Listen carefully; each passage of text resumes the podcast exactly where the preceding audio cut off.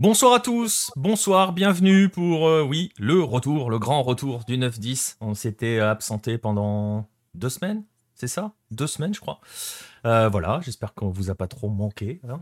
Nous avez manqué, il faut le dire. Et comme le dit euh, Baptiste hein, dans le chat, ouais, c'est pas maintenant que tu vas te coucher à 20h30.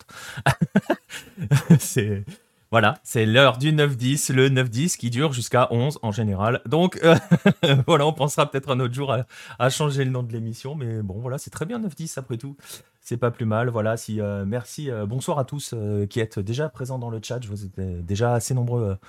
je vois des habitués dans le chat.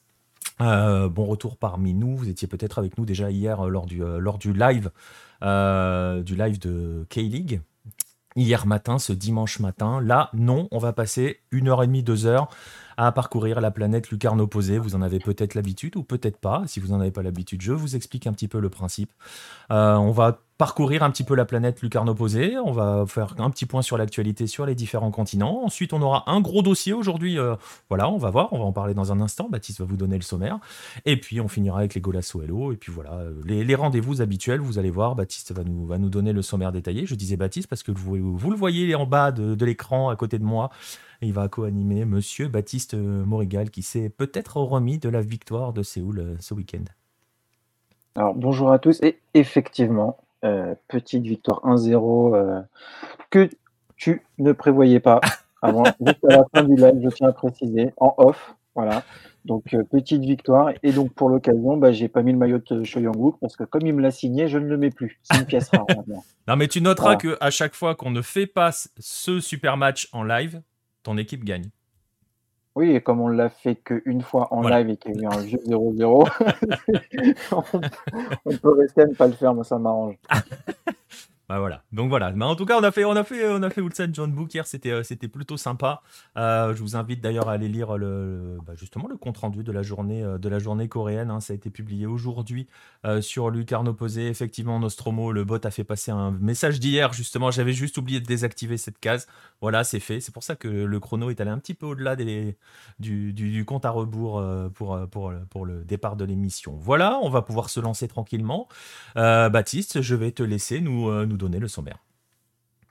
Eh bien, comme d'habitude, euh, on va faire un petit point sur la, sur la planète Hello avec euh, les différentes news. Donc, on va aller en Afrique et en Asie principalement. Ensuite, on aura un dossier euh, sur le tournoi Maurice Revello de cette année, puisque Lucarno Posé y était avec remise de prix. Voilà, on vous expliquera tout ça. On fera un long, long, un long, long focus dessus. Ensuite, les traditionnels Colasso Hello avec le gagnant de l'émission précédente, d'il y a deux semaines à peu près. Puis les nouveaux, les nouveaux nommés. Et ensuite, les rendez-vous de la semaine pour conclure l'émission avant de. Parce que oui, il n'y a pas de foot en Europe, mais vous pouvez trouver du foot en semaine et les week-ends sur la planète Hello. Ah, ça, et pas qu'un peu. Hein. Vous allez voir que les rendez-vous sont chargés euh, et, les calendriers sont très chargés un petit peu sur tous les continents. Euh, vous allez voir, on, aura le temps d'en reparler euh, tout à l'heure. Voilà, bonsoir à toi Redjo, ben, c'est un plaisir aussi de, te retrouver parmi nous. On va pouvoir se, lancer tranquillement dans l'émission et on va démarrer, Baptiste vous l'a dit, bah, par la première rubrique traditionnelle, le tour de la planète Hello, des nouvelles de la planète Hello pour les news.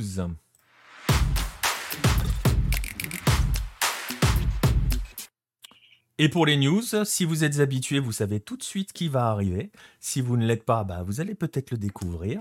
Euh, on va accueillir l'Africain de la, de, la, de la rédaction de Lucarne Opposé, euh, qui nous a ramené la chaleur d'Afrique. Monsieur Pierre... Pardon? Mais qui s'en plaint. Et qui s'en plaint en plus, ouais. Il, voilà, il a en Afrique et il se plaint de la chaleur en France. Hein, mais c'est terrible ça. J'ai pas voulu, eh, j'ai pas voulu, euh, j'ai pas voulu euh, lâcher la, la, bombe comme ça. Oui, il s'en plaint. Monsieur Pierre-Marie Gosselin. Salut PM.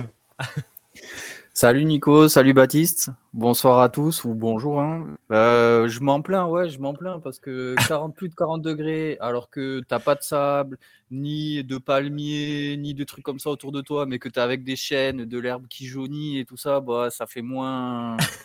tu, sens, tu sens que c'est pas. Tu as la bonne température, mais tu pas au bon endroit ou l'inverse. Il y a, y a, un truc, qui, y a un truc qui, qui déconne un peu. Bon, après. Euh, Ouais, je m'en plains. Euh, je m'en plains. Euh, je préfère toujours ça au froid. Hein. Tu me diras, surtout le froid euh, qu'on a ici, très humide et tout, qui te, qui te pique fort.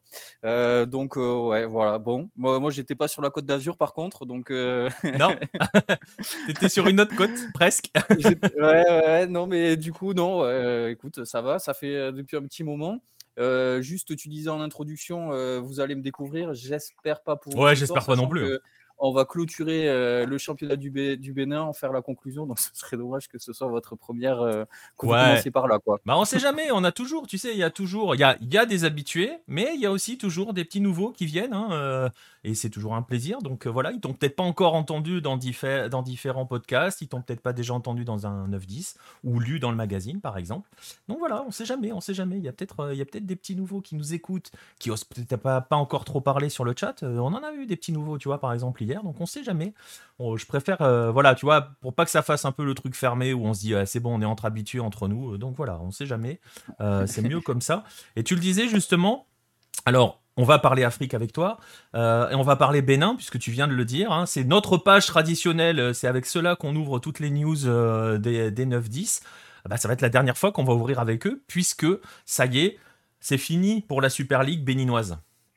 Ouais, ça y est, ça s'est terminé euh, en milieu de semaine dernière, mercredi. Euh, pour le champion, euh, c'était carrément la semaine, c'était carrément le week-end dernier. enfin, pas du coup, vous m'aurez compris, il y a dix jours, quoi. Et bah écoute, tu diras, c'est dommage. Tu diras aux organisateurs du tournoi, du tournoi Révélo là que bah, il faudrait peut-être choisir une meilleure date parce que vous avez raté un championnat du Bénin qui est devenu hyper excitant là, le laps des 4-5 journées qui sont passées sans qu'on puisse en parler. Ouais, bah voilà, tu, bah écoute, vas-y, je te propose de, nous faire un petit peu un focus sur la fin. J'ai affiché le classement final, donc je spoil le résultat, hein, c'est terrible, mais, euh, mais, euh, mais voilà, donc euh, est-ce que tu peux nous, nous, résumer un petit peu les deux, trois dernières journées Parce que tu l'as dit, ça, ça s'est joué à rien en fait. Tu disais, Baptiste? Une petite question avant que tu commences. que 24 matchs alors qu'il y a 16 équipes, c'est comment l'organisation du, du, championnat? J'ai peut-être, Tu l'as peut-être dit, je l'ai oublié, mais c'est assez surprenant de voir 16 équipes et uniquement 24 matchs. Euh, ouais, je l'ai dit et tu l'as oublié. non, je vais, le, je vais le redire avec plaisir. En fait, euh, donc le championnat du Bénin se joue en deux phases. La première phase, euh, qui est une phase un petit peu régionale, où tu as les, équipes qui, qui, jouent contre les autres équipes du coin. Et les meilleurs sont qualifiés donc, pour cette phase nationale. Et c'est pour ça que, et en fait, les équipes qui se sont déjà jouées pendant la phase entre guillemets locale, hein, je mets, hein, et se rejouent pas lors de la phase nationale. Du coup, c'est pour ça que t'as pas, t'as pas ben, 40, combien 46 matchs comme ça devrait être 30 le cas pour. Non, 30. Ouais, enfin sur la phase finale. non, en avoir 30. Oui, oui, pardon, j'étais en train de regarder le nombre de matchs joués et non le nombre d'équipes. du coup, ouais, au lieu d'avoir 30 matchs, c'est pour ça que tu n'en as eu que 24. D'accord, ok. Bon, super, merci. Au moins, comme ça, même le Nostromo avait, le, avait pas la réponse. Donc, euh, Exactement. Exactement. Pour donner un exemple, juste pour donner un exemple, par exemple, euh, AS Cotonou et euh, Coton FC étaient dans la même poule. Et du coup, ils se sont pas rejoués voilà, pendant, la deuxième, pendant la phase de cette Super League là. Voilà, si vous voulez un petit exemple un peu plus concret. Voilà. Bon, bah vas-y, on t'écoute alors sur, sur ce final qui, bah, vous le voyez avec le classement, c'est quand même extrêmement serré au final, donc forcément, il y a eu du suspense jusqu'à l'avant-dernière journée. Ouais, c'est ça. Ben, en fait, on en était même jusqu'au bout, hein, euh, mais pour le titre à l'avant-dernière journée. Euh, ouais, l'avant-dernière journée. En fait, on en était resté, je crois, à la 18e journée, euh, il me semble de mémoire, où Coton avait fait un petit trou sur le reste de la concurrence, puisque je crois qu'ils avaient 6, 8 points d'avance. Ouais, ils avaient plus de deux matchs, deux victoires d'écart. Et, donc, en fait, à partir de là, bah, ça a été un peu le, petit trou noir. C'était en même temps que la, que la phase de. Enfin, que les, les dates internationales, pardon, où l'équipe nationale jouait. Le championnat s'est joué en même temps que, les, matchs, enfin pas en même temps, en même temps, mais euh, le même week-end, vous aviez une journée de championnat et vous avez les, écureuils qui jouaient euh, les matchs de qualification pour la Cannes.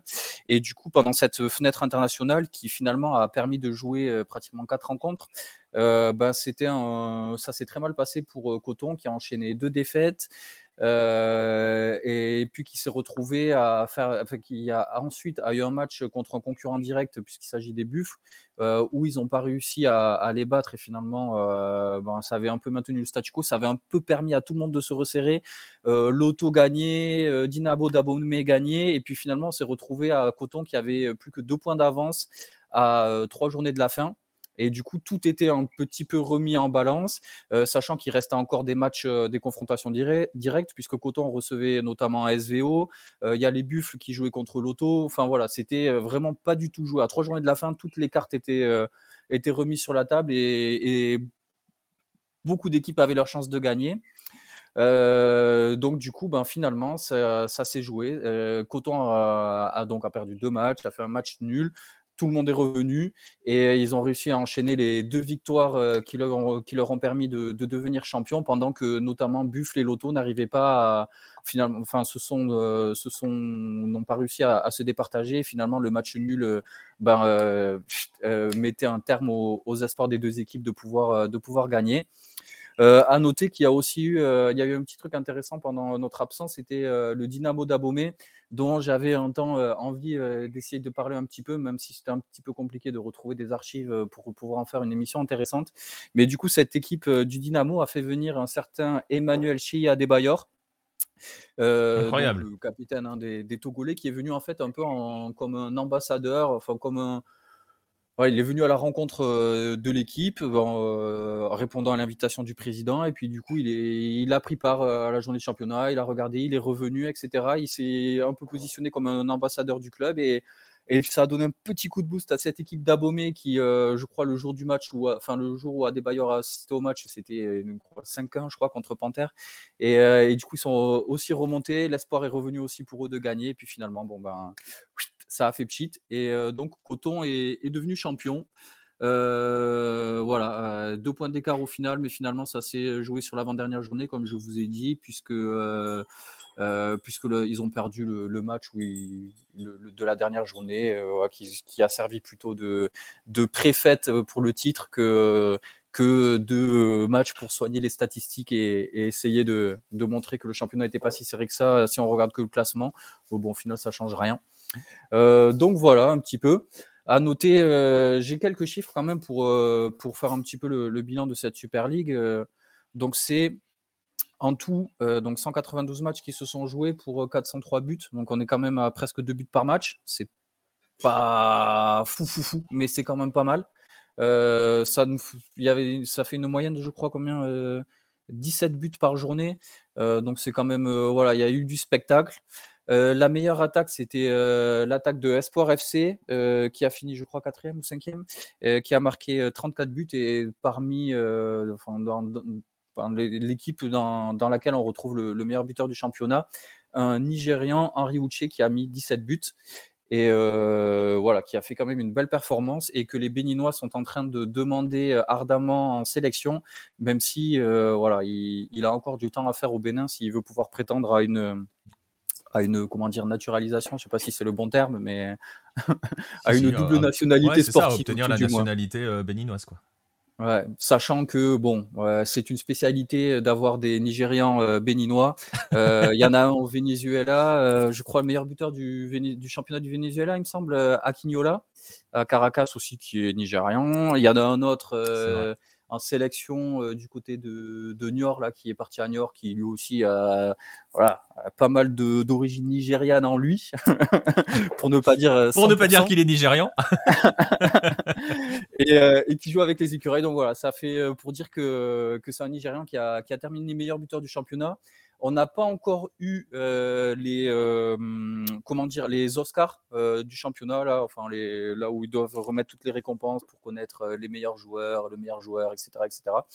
mais bon, voilà, ça, ça pourrait être mis dans une news pour les fois à venir. Exactement. maintenant, quand même, donc c'était un championnat qui s'est bien déroulé qui s'est déroulé dans le temps euh, dans lequel il devait se dérouler. Il n'y a pas eu euh, de. Ça n'a pas été rallongé, les coupures n'ont pas été rallongées non plus, le championnat n'a pas dû être rallongé, ça s'est terminé quand ça devait se terminer. Euh, si on peut quand même faire une critique, c'est que ça s'est joué très vite. joué tous les deux jours, c'est quand même compliqué pour un championnat qui, qui, veut être un championnat professionnel ou qui, qui veut, qui se veut d'être le championnat de la professionnalisation. Donc on voilà. Est-ce que c'était est-ce que c'était contraint par exemple avec euh, bah, justement avec l'arrivée des fortes chaleurs, euh, des choses comme ça? Est-ce que la Coupe du Monde a changé le calendrier ou est-ce que c'est une habitude en Super League de vraiment resserrer la phase finale? Alors une habitude non parce que c'est la deuxième édition. ouais, mais quand même tu vois ce que je veux dire. La, fois d'avant, c'était comme ça aussi euh, la première. Ouais, c'était déjà, ouais, ça, ça s'est déjà joué comme ça. C'est un problème qu'on retrouve, euh, enfin, peut-être pas partout en Afrique, mais quand même dans beaucoup de championnats où en fait on fait jouer tout très vite. Euh, voilà, il y a peut-être, enfin, si au Bénin on a joué une phase, d'abord une petite phase régionale où je crois que c'était des poules de 8 équipes ou 9 équipes, donc il y avait quand même des matchs à jouer. Euh, T'enchaînes finalement, ça te fait quand même une longue saison. Ouais, parce qu'au final, ça a débuté quand? De mémoire enfin, je ah, Ça a débuté, euh, on a commencé euh, avec le. La phase régionale, elle a démarré quand? Là, j'ai un doute. le 9-10 a commencé quand? Je crois que ça a commencé en novembre. Novembre, il me ouais, tu vois, donc ça fait quand même une saison bien bien chargé. Avec, hein. une, avec une vraie coupure entre la phase régionale et la phase euh, nationale. Euh, je crois que c'était trois semaines, il me semble, un mois. Bon, ça fait un peu l'équivalent de la trêve.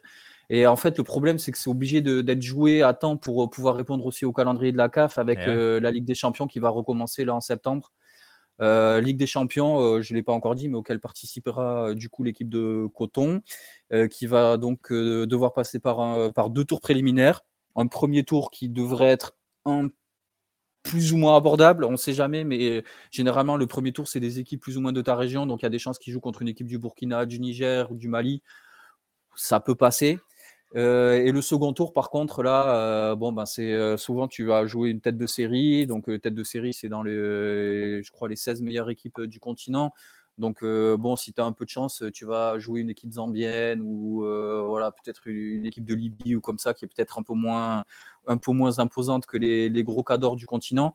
mais l'avantage, c'est que le deuxième tour préliminaire, en cas de défaite, on est reversé en Coupe de la Confédération. Donc, ça permettrait quand même à, l'équipe de pouvoir prétendre à une épopée continentale. Et du coup, le deuxième du classement, donc les Buffles, ce sont eux qualifiés pour la Coupe de la Confédération. Et euh, disons que le dindon entre guillemets de la farce, enfin plutôt le dindon de la farce entre guillemets, euh, c'est l'équipe de l'auto qui va se retrouver euh, sans compétition continentale, alors que c'était clairement l'objectif. à la différence de, but en plus.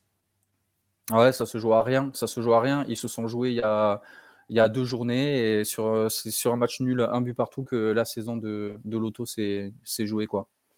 Donc voilà, donc on résume. En, fait, ce qui est assez intéressant, c'est qu'ils sont un peu dans la position des clubs français, hein, c'est-à-dire euh, Coton est dans la position, euh, c'est Monaco qui a fini troisième hein, cette année en championnat. Euh, à devoir jouer. Oui, c'est pas Rennes. C'est pas Rennes. Ça suffit. non, mais voilà, ils se retrouvent dans cette position-là, c'est-à-dire un premier tour de, de qualif qui devrait aller, et un deuxième tour où tu vas te manger un cador, et là, forcément, tu commences souvent à envisager d'aller jouer l'Europa League. Là, ça va être pareil avec la C3 africaine. Euh, voilà, ça veut dire aussi, et on va, on va, on va boucler là-dessus, sauf si tu as une autre, un autre petit bilan à faire euh, PM euh, sur la partie béninoise.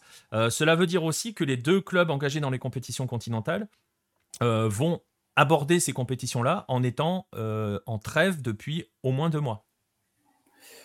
ouais, bah ouais, alors il faut que je regarde exactement le calendrier. Peut-être que le premier tour, il est peut-être au fin août. ouais, enfin, on, est, on, est, fin juin, hein, ça fait deux mois.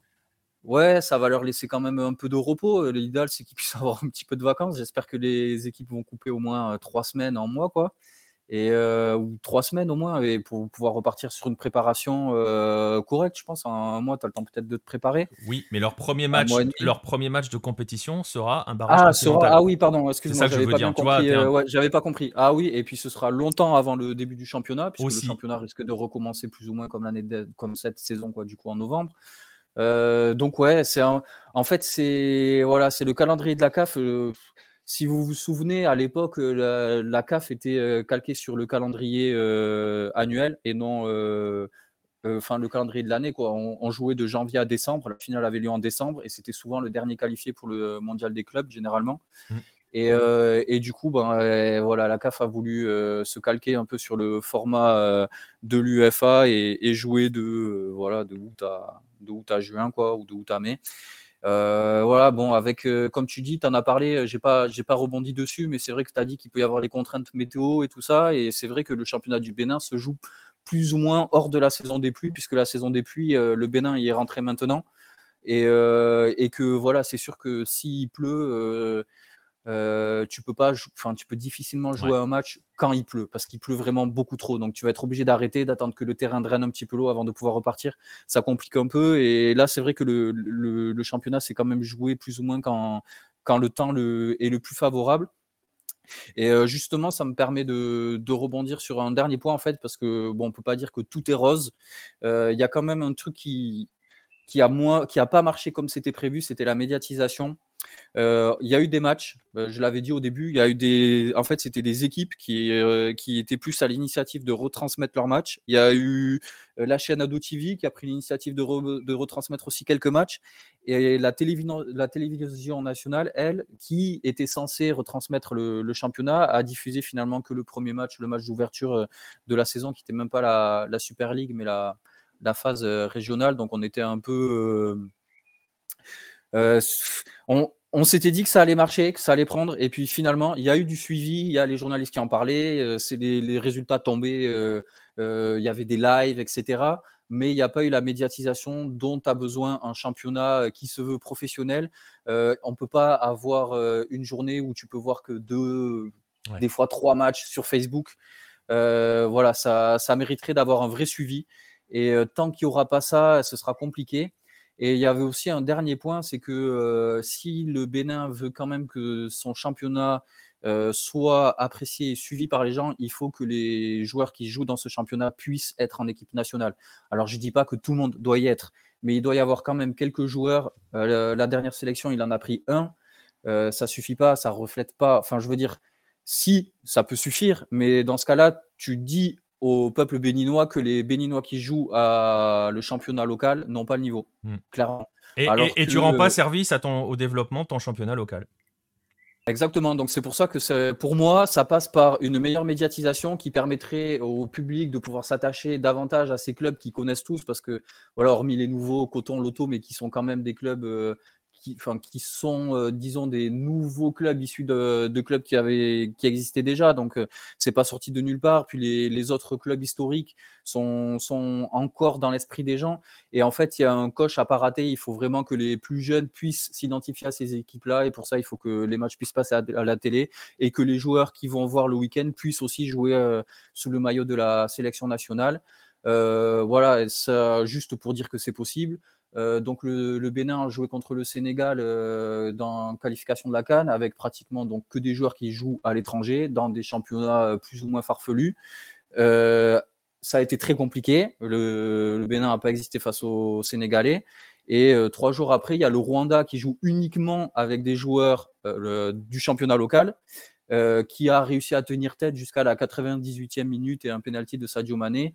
Et du coup, ça fait tilter un peu dans l'esprit des gens qui se disent mais voilà, mais nous on a un championnat, on a on n'arrive pas à tenir contre le Sénégal euh, avec que des joueurs qui sont en Europe et les Rwandais ils ont que des joueurs qui jouent chez eux et eux ils arrivent à tenir tête aux Sénégalais. Il y a quelque chose qui cloche pas, tout ça. Enfin voilà, c'est pour dire que il faut encore que la Ligue béninoise fasse des efforts, la Fédération béninoise fasse des efforts pour permettre véritablement à ce championnat d'avoir une médiatisation et d'avoir un suivi à la hauteur de l'organisation qui a été mise en place pour que ça, pour que ça tienne. Mais ça fait partie des, euh, des, axes de développement. Tu le disais tout à l'heure, ce n'était que la deuxième édition sous cette forme. C'est normal qu'il y ait encore des axes de développement. Ce qui est important, c'est qu'ils voilà, qu commencent à s'installer tranquillement. Euh, voilà, c'est quand même un, point, tu vois, on va rester, on va, on va regarder la, partie euh, positive hein, de, la chose. Voilà, il y a ce championnat-là qui est organisé, qui se tient, qui se tient dans les temps. Il n'y a pas de souci majeur dans l'organisation de manière générale. Il y a des axes de développement, tu les as donnés, la médiatisation et la sélection nationale. Il y a quand même pas mal de pays qui sont touchés par cela. Euh, tu vas voir, quand on parlera du tournoi Maurice Révélo, il se peut qu'il y en ait un qui prenne une bâche là-dessus tout à l'heure. un pays qui prenne une bâche à propos de faire jouer les jeunes de la, du, euh, qui évoluent au pays. Euh, tu as parlé d'Adebayor, je vois qu'Ibra se souvient du fabuleux passage d'Adebayor à Olympia. Euh, si vous ne vous en souvenez pas, allez, sur, allez sur YouTube, cherchez Adebayor Olympia. La seule chose que vous verrez de lui, c'est le rouge qui prend en Libertadores. Ça a duré deux matchs à peu près. L'histoire d'Adebayor à Olympia. Et je vois que Nostromo est très en forme sur les jeux de mots. il a prévu de, il pas prévu de rejouer quand même bailleurs PM. Non, non, non, c'était vraiment. D'accord, hein, c'est juste ambassadeur. c'était plus ambassadeur. tu sentais que ouais, c'était de la com pour le club et peut-être aussi un peu pour lui. voilà, je pense que Samuel Eto'o, qui est président de la fédération camerounaise, ça a peut-être donné des idées à d'autres. Euh, Drogba n'a pas réussi en Côte d'Ivoire, euh, mais je ne serais pas surpris de voir des gars comme Kanouté, tu vois. Alors Kanouté, il est un peu dans le business d'agent de, joueur en ce moment, mais rien ne dit. Enfin, il est dans le football, donc rien ne dit que à un moment ou un autre, il va pas aussi s'intéresser à la fédération de son pays. Euh, voilà, des bailleurs, c'est aussi une icône. voilà, ce serait pas surprenant en tout cas que, que ces grandes stars africaines ben, essayent de plus en plus de s'investir dans le, dans le football local, notamment au travers de, leur fédération et, et, souvent pour le, poste qui, le seul poste qui pourrait les intéresser véritablement, président. Quoi. Ah, et au final, ça serait quand même peut-être pas si mal, hein, finalement. Euh, vu comment ça se passe au Togo, euh, j'ai envie de te dire que oui. ça peut pas, ça peut pas, ça peut pas moins bien se passer. Donc euh, ils ont un championnat qui se joue. Alors attention, tout n'est pas, tout n'est pas noir. Hein. Ils ont un championnat qui se joue, qui est peut-être un petit peu plus, encore un petit peu plus développé que celui du Bénin. Mais bon, voilà, au niveau de la sélection, c'est assez catastrophique. et puis il y a toujours plein d'histoires. Euh, que ce soit euh, avec les sélectionneurs, euh, avec les présidents. enfin bref, il y, a toujours plein d'histoires qui sont plutôt dans les coulisses que sur le terrain au Togo. Donc ouais. Ne fera, à mon avis, pas trop de mal. Il le ferait, parce que je ne sais même pas s'il a l'intention de, ouais, bah, viser ça. Hein. On verra. après, après, oui, bon, après, si tu le vois commencer à faire un petit peu de lobbying, présent en tribune, un peu à gauche, à droite, oui, tu peux l'envisager. Et puis franchement, ça serait pas une mauvaise chose. Mais Monsieur Yass, dans le, dans le chat, on évoquait le débat joueurs locaux, joueurs étrangers. Hein, il, nous, euh, il nous explique, euh, enfin, il nous dit que c'est euh, partout, pareil, même dans les meilleurs championnats d'Afrique. Hein. Et je vais même aller plus loin, c'est en train d'arriver dans d'autres championnats, pas forcément africains. je sais pas trop si on en parle. Je suis pas sûr qu'on en parle beaucoup, par exemple en Corée du Sud. Baptiste, tu me contrediras peut-être? Oh non, on n'en parle pas, mais on voit bien que c'est là aussi on prend forcément un joueur qui à l'étranger aura la la, primauté sur un joueur euh, qui joue en, en, K-League, euh, voilà, sans forcément de d'explications claires. Donc, euh, c'est ça, ça, commence à arriver aussi en, Corée. Mais pour l'instant, ça fait c'est pas l'objet d'un débat. Non, parce que il faudra qu'on en parle plus largement. Mais la Corée ne vit pas le foot comme peuvent le vivre les autres, les autres pays. Donc, un joueur à l'étranger est, starifié et en Corée, on, joue, on vit le foot par la starification. Donc ça ne fait pas débat parce que les stars sont à l'étranger et on veut voir les stars. Donc les stars sont appelés même s'ils ne sont pas forcément au meilleur de leur forme. Ouais, puis il y en a peut-être pas encore assez qui jouent en Europe. Quand on aura une quarantaine qui seront en Europe, là peut-être que ça deviendra aussi un petit peu plus problématique parce que tu auras forcément des flops dans le lot et que privilégier des flops au détriment peut-être de jeunes qui sont au pays et qui sont en pleine progression, c'est dommage. Quoi. Bah là, globalement, sur leur 11 de départ en Corée, ils ont quatre, euh, ouais, quatre joueurs qui jouent. Euh, enfin, non, ouais. Si, il n'y a que quatre joueurs qui jouent. Alors, non, que trois joueurs qui jouent en, en, Corée du Sud, puisque le gardien joue au Japon. Donc, euh, sur 11, c'est trois joueurs et c'est les défenseurs. Tout le reste, ça joue à l'étranger. Voilà, c'est un signe. ça commence par là, ça commence par là, tu verras. Après, les défenseurs vont partir aussi à l'étranger et puis à partir de là, bah, tu n'auras plus que des groupes de, de, de, de, gens qui jouent en Europe. Quoi. Ah, il faut pas le dire, mais il y en a qui ont essayé d'aller en Chine, ça s'est mal passé. Hein, hein Baptiste Je ne dirai rien. On ne dira rien. Ouais, c'est vrai que c'est un débat qu'on pourra, qu'on pourra euh, euh, bah, justement euh, essayer de, de, creuser un petit peu dans, dans, une émission. Pourquoi pas, ça peut être, ça peut être intéressant. voilà, on va en rester là pour la page africaine et béninoise. Si, juste une dernière question, PM, et après je te laisse tranquille. ça s'est bien fini pour Romaric euh, bah, écoute, ouais, ça s'est plutôt bien fini. Il a il finit la saison, je crois, avec, 18 buts et 16 passes. Alors il finit la saison, sinon vous direz il est meilleur buteur du championnat, mais il met 18 buts et 16 passes sur les deux phases, phase, régionale et phase nationale. Bah, en fait, j'attends, les Oscars quoi, pour savoir, qui est le meilleur joueur et si on ne sait jamais, ça pourra peut-être tomber sur lui. En tout cas, il a clairement été le meilleur joueur de l'équipe qui a fini championne. Euh, sans lui, ils n'auraient pas gagné. Euh, voilà, il a, il a fait beaucoup trop de différence euh, pour, pour que sa saison ne soit pas réussie. Alors évidemment, il aurait pu faire mieux. mais voilà, il faut quand même raison garder et, avancer étape par étape. Et je crois qu'il a déjà être devenu l'élément clé de la meilleure équipe euh, du pays, c'est euh, une, une, belle saison, une très, ouais. très belle saison. Ouais, étape par étape, comme tu viens de le dire, quand tu termines meilleur joueur du champion, c'est quand même pas mal quand même, hein, comme, comme étape de Mais tu vois, il y a la, la, la, vraie étape, ça aurait été la sélection.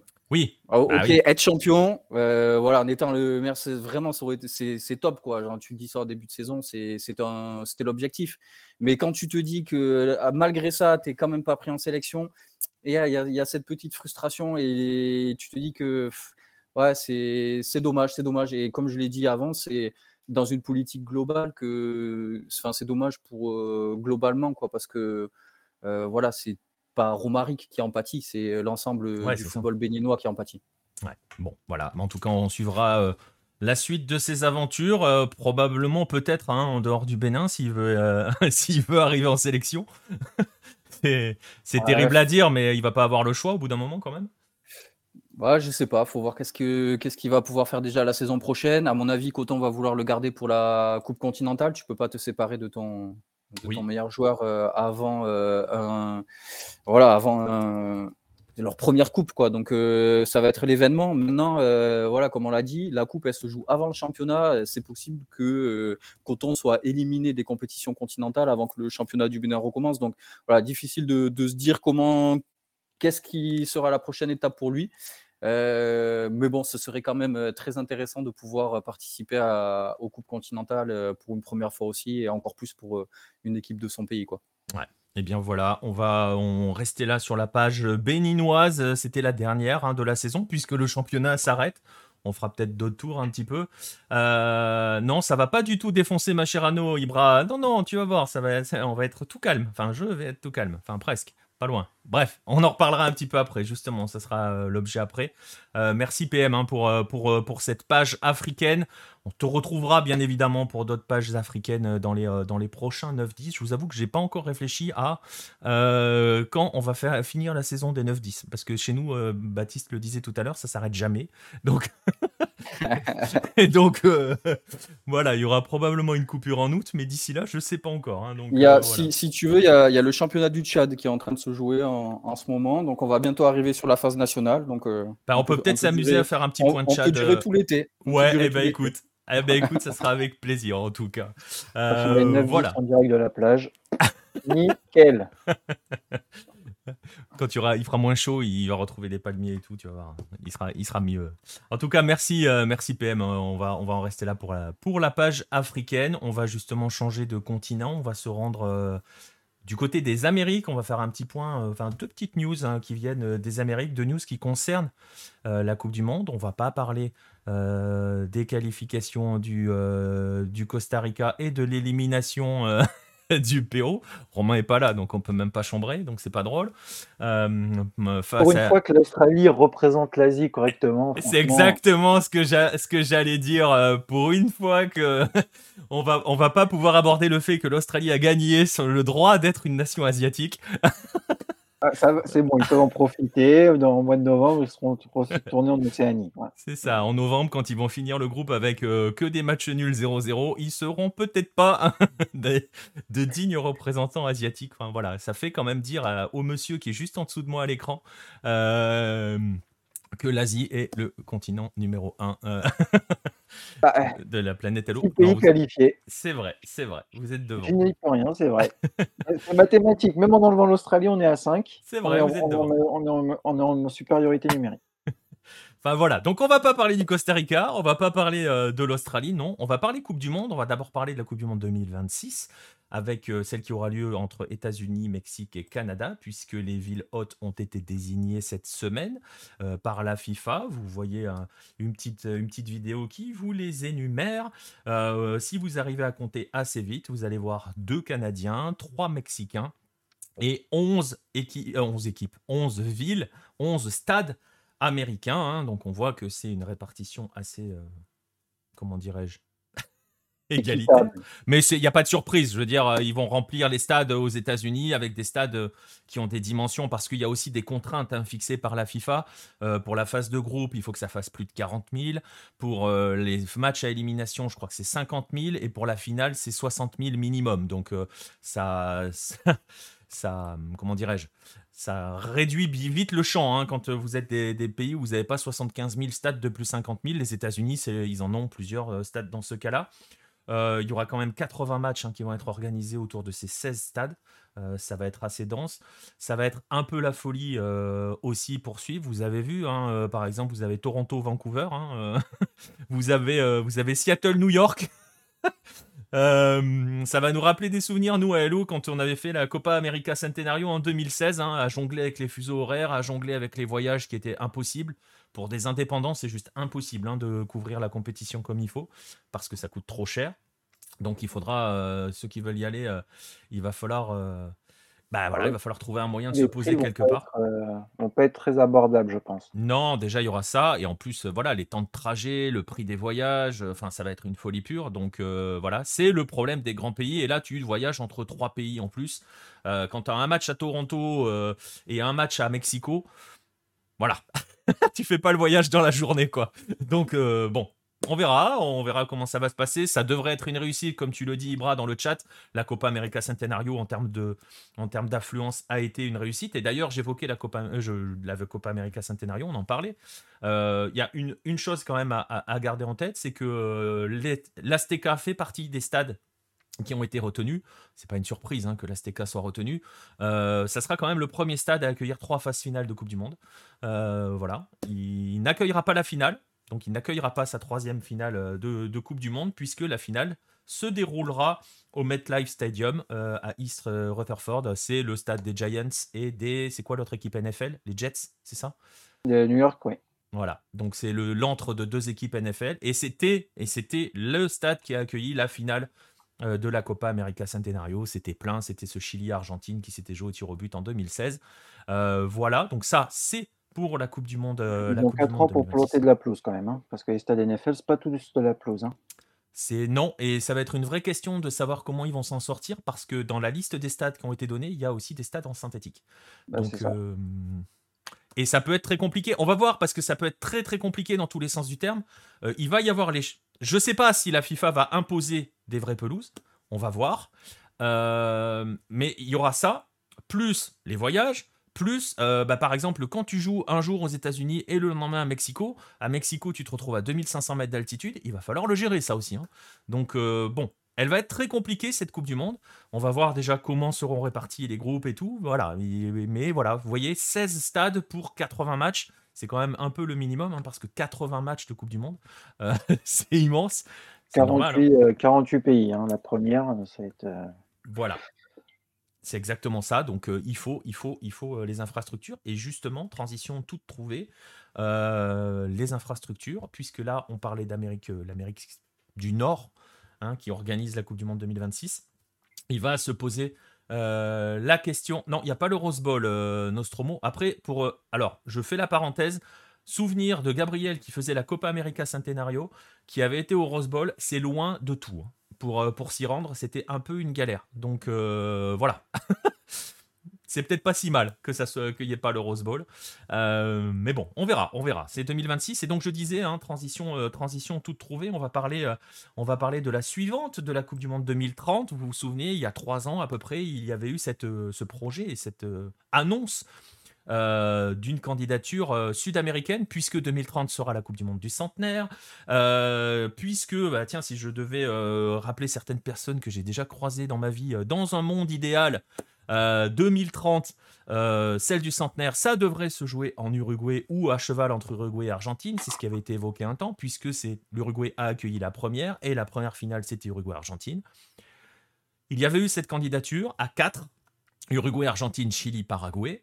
C'était il y a trois ans. Ça a été relancé véritablement là la semaine dernière. Euh, la Bolivie voulait Ibra, elle n'y est plus. Hein. Il y a eu une réunion qui s'est tenue la semaine dernière. voilà, ils ont mis en place une première réunion de travail. Euh, qu'est-ce que je voulais dire? Euh, Voilà. il y a eu une première réunion de travail, ils se mettent en, marche, ils se mettent en ordre de marche. Il y aura une, deuxième réunion qui sera en physique parce qu'ils n'étaient pas tous présents à ce moment-là, qui va commencer début juillet. On a appris que la Banque de développement d'Amérique du Sud euh, va apporter son soutien, son soutien afin de participer au financement de la construction des infrastructures, parce que vous avez vu, Coupe du Monde 2026, 16 stades euh, minimum 40 000 places, je peux vous assurer qu'entre Uruguay, Argentine, Chili et Paraguay, vous les avez pas. donc, c'est carré. Donc, ça va être très compliqué de rentrer dans cela. Il va falloir organiser donc pour 40, 80 matchs. Hein, pour, on sera dans des Coupes du Monde à, 48. Euh, je le, euh, Ibra le disait dans le chat, il y a d'autres candidats. le Maroc est officiellement candidat. c'est pareil, je ne sais pas comment le Maroc peut accueillir 80 matchs dans des stades de plus de 40 000 places. Je ne sais pas comment ils peuvent gérer.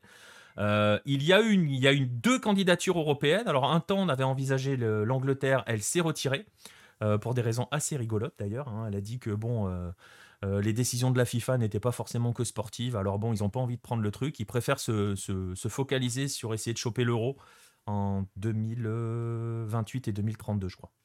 Donc ils vont être candidats pour l'euro. Ils ont un peu oublié la Coupe du Monde. Euh, on se souvient qu'il y a très longtemps, on avait envisagé la Chine, mais il n'en est plus question. Non, il reste deux candidatures européennes.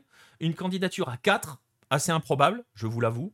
Euh, Roumanie, Grèce, Bulgarie, Serbie. Voilà.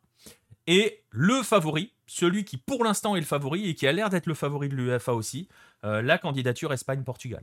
Voilà. Donc, ça devrait se jouer entre Espagne, Portugal et les Sud-Américains. Sans euh, oublier, attention, que la, Corée a lancé un plan.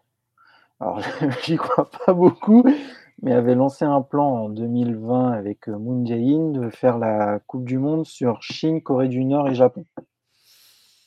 Avec la mais euh, Mais, avec, la... Covid.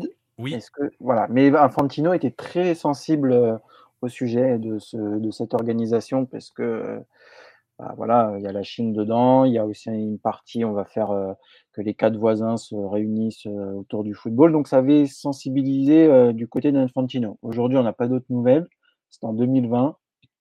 Est-ce que sachant que la Corée du Sud aimerait beaucoup l'accueillir en 2030, à voir.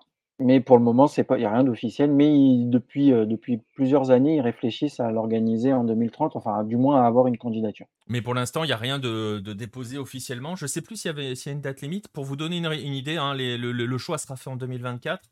Euh, je vois euh, Zeno FM, premier, premier message, première fois dans le chat, bienvenue à toi, qui nous dit que le Maroc candidate tous les 4 ans, que c'est un peu une chimère du roi et qu'en fait, en vrai, ils n'ont pas un dossier dégueulasse. Le Maroc n'a jamais eu un vrai dossier dégueulasse. Après, le problème, c'est que là, on est passé sur des séquences de Coupe du Monde à 48, donc eh avec 80 matchs organisés et avec un cahier des charges totalement dingue. Hein. Je veux dire, euh, euh, il faut des stades de 40 000 minimum pour, la, pour toute la compète. Enfin, pour la phase de groupe et pour les phases d'élimination directe, minimum 50 000. Euh, je sais plus si c'est si c'est Ibra qui disait ça dans le, dans le chat, que le le Infantino ferait pression pour mettre le Maroc avec Portugal et Espagne. Le problème, c'est que tu es à cheval sur deux confédérations, Afrique et, euh, Europe. Je suis pas sûr que la CAF et l'UEFA arrivent à, se balader euh, main dans la main. On va voir, on va voir. Il y avait euh, aussi Italie, Arabie Saoudite, un truc complètement improbable.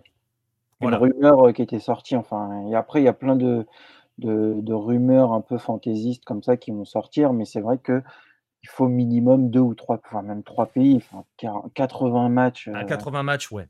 Ou alors, ou alors tu as des, ou alors tu as la possibilité. En, fait, c'est pas le problème. C'est pas le problème dans l'absolu des 80 matchs. Tu as des pays qui peuvent accueillir des matchs sur plus de 10-12 stades. Tu vois ce que je veux dire? Le problème, c'est le cahier des charges avec les 40 000 pour la phase de groupe. C'est, c'est, euh, c'est juste pas possible. Enfin, je suis même pas sûr qu'en France on puisse le faire. Je suis même pas sûr qu'on ait suffisamment de stades à plus de 40 000 places. Je suis pas convaincu. Donc euh, déjà, celui à côté de chez moi ne fait pas 40 000. Tu vois donc. Euh, bah, Beaujoire, il fait limite 40 000. Quoi. Ouais, ouais, ouais. Donc voilà, à suivre. Euh, effectivement, Zeno, le processus d'attribution a évolué. On va voir comment sera perçu le Qatar. Sauf que le Qatar, c'est la dernière à, 32. Et il va surtout y avoir l'américaine, euh, l'américaine du Nord. Et franchement, hein, on n'est pas devin et tout, mais euh, la, la, Coupe du Monde 2026, États-Unis, Canada, Mexique, ça va être forcément un succès. Hein. Du point de vue de l'organisation, ça va être une folie. c'est américain, hein, et, ouais, voilà. et ça va être un succès même de diffusion, de Exactement s'ils sont assez intelligents, ils mettent les matchs à des horaires acceptables pour chaque confed, ça va fonctionner. C'est une certitude. On est complètement d'accord. Et les Américains sont très très forts pour organiser ces choses-là. 94 a été un succès commercial. Là, ça sera un, un succès commercial d'audience, de présence au stade. Vous verrez, les stades seront pleins à craquer. Donc, le seul qui pourrait faire tâche, c'est le format. Il y a que, ouais, il y a que le format, mais on va rester. C'est ce que dit plus ou moins Nostromo, qui dit que le passage à 48 est une mauvaise idée. On verra, on aura, peut-être le temps d'en reparler de cette histoire-là, parce qu'on n'est peut-être pas tous d'accord sur euh, l'évolution de la Coupe du Monde jusqu'à 48. Mais bon, c'est le format avec ces groupes de 3 qui est un peu merdique, ça c'est sûr. Mais voilà, ça va poser un précédent, hein, euh, la candidature États-Unis, euh, Mexique, Canada, ce qui va fonctionner, qui va fonctionner en plus. ça va poser un précédent en termes de, en termes d'infrastructures requises pour cela. Réponse, je le disais, en 2024. Euh, juste une réponse pour Nostromo. Oui, euh, l'Uruguay 1930, c'était pour le centenaire du pays, de l'indépendance du pays. Donc euh, voilà, il y avait ce symbole-là. Ils étaient aussi un petit peu les seuls à vouloir l'organiser, puisque l'Europe, voilà. Je vous spoil pas, mais vous aurez peut-être quelque, quelque chose à ce sujet-là d'ici la fin de l'année du côté des éditions Lucarne Opposé. J'en dis pas plus. Euh, voilà, j'en dis pas plus. Bref, je le disais, euh, ben, 2030, ça va se jouer dans les deux ans qui viennent. Euh, en tout cas, le lobbying est lancé véritablement par l'Amérique du Sud. Il y, a des, il y a des soutiens financiers avec les banques de développement qui commencent à se, à se porter là-dessus. On va voir jusqu'où ça va aller. On va voir jusqu'où cette candidature à 4 peut aller. sachant que, bon, on s'entend pas toujours très très bien entre Uruguay et Argentin. On trouvera des convergences. Euh, personne n'aime les Chiliens et pas grand monde n'aime les Paraguayens. Donc on va voir. Ils n'ont pas la façon, la même façon de voir le monde. On va voir comment euh, euh, peut fonctionner cette histoire. À faire, à suivre. En tout cas, voilà, voilà pour la partie Amérique au pluriel. Baptiste, je vais te lancer à ton tour sur les quelques nouvelles venues d'Asie. Euh, avec d'abord deux nouvelles. Euh, une qui concerne l'Asian Cup U23 et l'autre qui concerne la Champions League asiatique. Exactement. Donc, on vous en aviez nous vous en avions, pardon, je perds mes mots, parlé lors du dernier 9-10 euh, au cours du mois de juin, donc entre le 1er juin et le 19 juin, donc en 19 jours, on va dire 20. Euh, L'AFC U23, c'est donc l'Asian Cup de moins de 23 ans, s'est déroulé. c'est un calendrier de dingue. Euh, de faire une compétition à 16 équipes en 20 jours. Est-ce que tu es euh, surpris? Pas du tout. Mais euh, voilà, c'est enfin, en milieu de saison, les jeunes qui viennent faire voilà, en 20 jours une compétition, c'est assez incroyable. Donc c'était en Ouzbékistan et c'est l'Arabie Saoudite qui l'a remporté devant justement l'Ouzbékistan en finale avec un score de 2 à 0. donc l'Arabie Saoudite qui était second en 2020, seconde en 2020, euh, décroche euh, le titre cette année.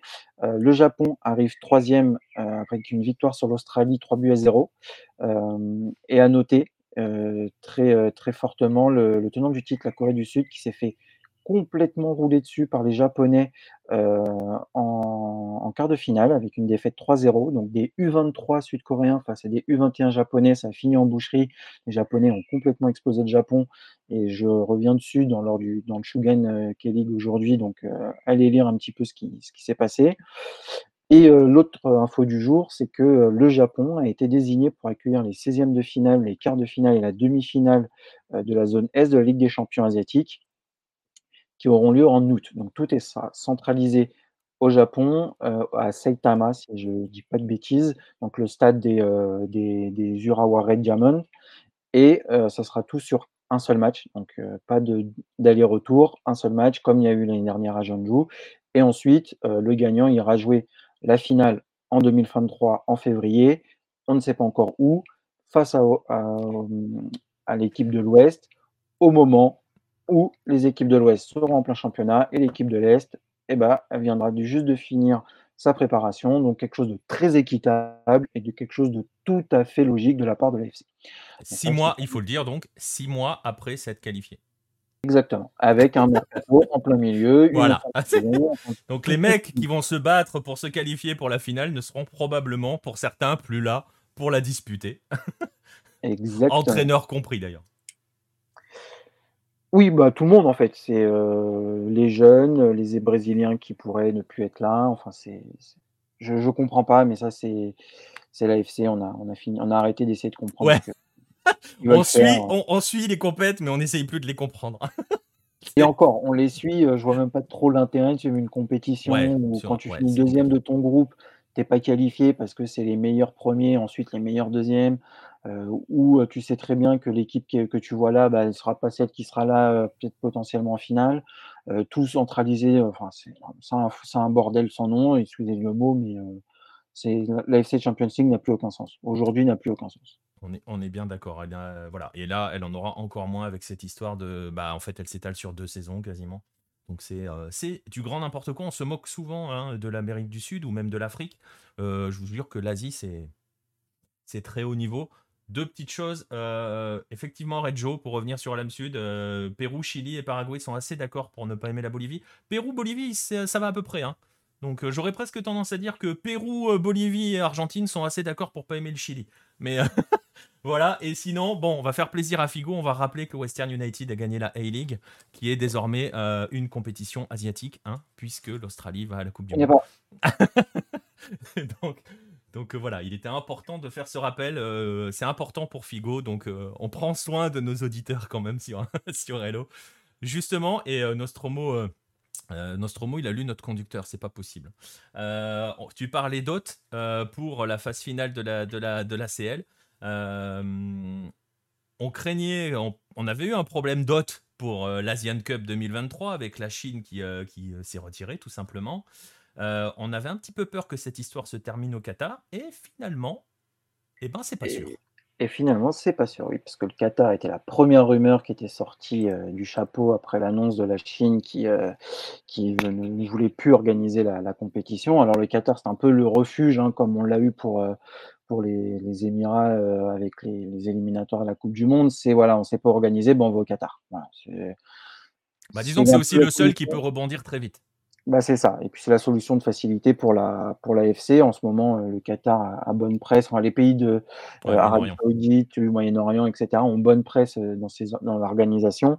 Donc voilà, ça avait été tout de suite le Qatar mis en avant. Mais aujourd'hui, donc la Korea Football Association a décidé d'annoncer sa candidature pour organiser la coupe du pas la coupe du monde, la compétition pardon, à la place de la Chine aux mêmes dates, donc ça serait toujours euh, en juin-juillet 2023. Euh, c'est soutenu par le nouveau président euh, élu en, Corée du Sud. Donc c'est une candidature qui a du, qui n'est pas à, la volée comme ça, qui est vraiment réfléchie parce que ils pensent plus large, ils ont les infrastructures, ils ont les stades nécessaires. il y a toujours les stades de la Coupe du Monde, donc là-dessus il n'y a pas de sujet. et derrière ils se disent, on a souffert pendant deux ans du Covid, de la Covid, on n'a pas eu de touristes, on veut relancer un petit peu le tourisme dans le pays, on commence à ouvrir euh, les frontières. Ils se disent, bah, on va organiser, ça va faire venir du monde, on va remplir les stades, ça va aussi aider euh, aux Coréens de voir que le football euh, peut se suivre dans un stade, un peu comme ils avaient fait en 2002, en fait, de pouvoir relancer la machine. Donc, c'est vraiment quelque chose qui est aujourd'hui très, très publicité. Et petite anecdote et un petit peu ironie de l'histoire, c'est qu'en 2019, la Corée du Sud s'était désengagée de sa candidature pour l'organisation et deux ans, trois ans après, enfin ouais, trois ans après, ils veulent y retourner. Donc c'est officiel pour leur part. On parle également du Japon et de l'Australie euh, qui eux pourraient l'organiser. Le Japon vient de recevoir euh, toute en étant le, le, hub euh, pour l'Asian Champions League, vient de montrer qu'il pouvait aussi accueillir ce type de compétition. Là aussi à voir pour les supporters, parce que le Japon n'est pas encore totalement ouvert. L'Australie semble se positionner également. On a le Qatar, mais il y a aussi les Émirats arabes unis. Euh, tout en sachant que Qatar et Émirats et Australie sont les trois derniers organisateurs de la compétition, donc ils ont les infrastructures. le Qatar et les Émirats arabes unis l'ont déjà organisé deux fois chacun. Donc s'ils l'ont, ça fera une troisième fois. Ça sera un record un petit peu dans l'organisation. Dans Donc personnellement, je pense que la FC devrait se tourner soit vers la Corée, soit vers le Japon qui ne l'a organisé qu'une fois. La Corée, c'était en 1960, donc ça remonte, et le Japon en 1992. C'est assez dingue hein, quand on y pense quand même, cette histoire. Hein. Bah, c'est dingue, parce que ce sont des pays euh, majeurs du continent, et ils ne l'ont organisé qu'une fois chacun et il y a des années. Donc ça serait assez intéressant de se dire bon bah là on est en manque d'un pays qui puisse venir tout de suite euh, l'organiser, et eh ben on y retourne, on va au Japon ou on va en Corée. Je préférerais qu'ils aillent en Corée du Sud parce que euh, très clairement aujourd'hui on sait que la Corée du Sud accueille de plus en plus de touristes, ce que ne fait pas le Japon. Et puis la Corée du Sud, 1960, ça remonte quand même. C'est quand même un des pays pionniers de la, Coupe d'Asie. Les deux premières éditions remportées par la Corée du Sud. Donc, voilà, peut-être se dire, bon, solution de secours, la Corée est dispo, on va en Corée et puis on ne réfléchit pas, on les laisse organiser et puis on repart sur quelque chose de plus organisé pour la, pour la prochaine. Voilà. Aujourd'hui, tout est joué, tout est à jouer, tout est sur la table. C'est à l'AFC de faire la, la décision, mais je pense que la Corée du Sud a un bon dossier aujourd'hui pour l'accueillir. Et on n'a pas de, de, deadline annoncé hein, pour la prise de décision. Je crois qu'ils avaient jusqu'au 30, hein, c'est ça pour ce. Ils ont jusqu'au 30 pour se manifester, donc pour soumettre un, une candidature. Et ensuite, ça sera étudié, sachant qu'il va falloir quand même aller assez vite parce que bah c'est un an maintenant. Euh, Avec... Va falloir, euh, avec quand même le fait d'organiser une compétition en juin en Corée du Sud, on en parlait hier pendant le live, euh, du point de vue température, humidité, c'est sympa, non? Ah bah il fait chaud, il va faire chaud. Bah, hier il faisait 26 degrés avec 72% d'humidité, donc il faisait très chaud. Euh, après je pense que euh, la Corée du Sud fera commencer les matchs un peu plus tard. là on commençait, il était 19h, c'était peut-être un peu tôt, sachant qu'une fois qu'on arrive et que le soleil est couché, c'est voilà, pour l'avoir testé, c'est beaucoup plus agréable. Voir comment ils peuvent l'organiser, est-ce que ce sera des matchs en simultané ou etc. Je sais pas, mais c'est vrai que soit on est en hiver et il fait quand même très froid et les terrains sont pas sont pas top, soit on le fait en été, il fait un peu plus chaud. On peut s'y acclimater, hein, ils y jouent mmh. tous les ans, donc on peut le faire, mais c'est sûr qu'en pleine journée, ça sera pas possible. Il fera beaucoup trop chaud et là, euh, ça serait vraiment mettre euh, un peu les sportifs en danger, sachant que les calendriers ne sont pas de tout repos en ce moment. Euh, il y, a plein de choses à réfléchir que l'AFC va devoir avoir, euh, mettre sous, sur la table ensemble. Et, mais ça ne m'étonnerait pas finalement que ça aille au Qatar, même si j'aimerais bien que la Corée du Sud le fasse.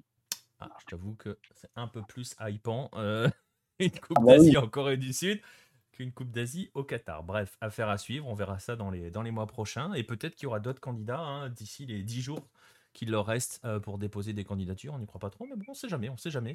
Euh, avec euh, avec l'Asie, voilà, on ne sait jamais. Voilà, on va en rester là pour, pour les news de la semaine. Vous voyez, on a fait un panorama assez large. On a bien bien voyagé aujourd'hui. On va, on va se poser en France, là, on va partir dans le, pays dans le dossier. Pardon?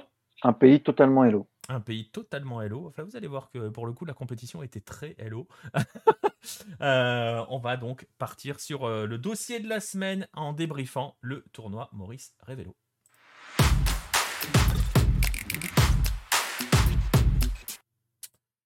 Tournoi Maurice Révélo. Euh, alors, pour les trois du fond qui connaissent pas un petit peu de quoi il, il s'agit, avant donc de se lancer dans ce débrief, on va quand même essayer de rappeler un petit peu euh, de quoi il est question euh, avec, euh, avec ce tournoi. Ce tournoi, vous le connaissez peut-être sous son ancien nom.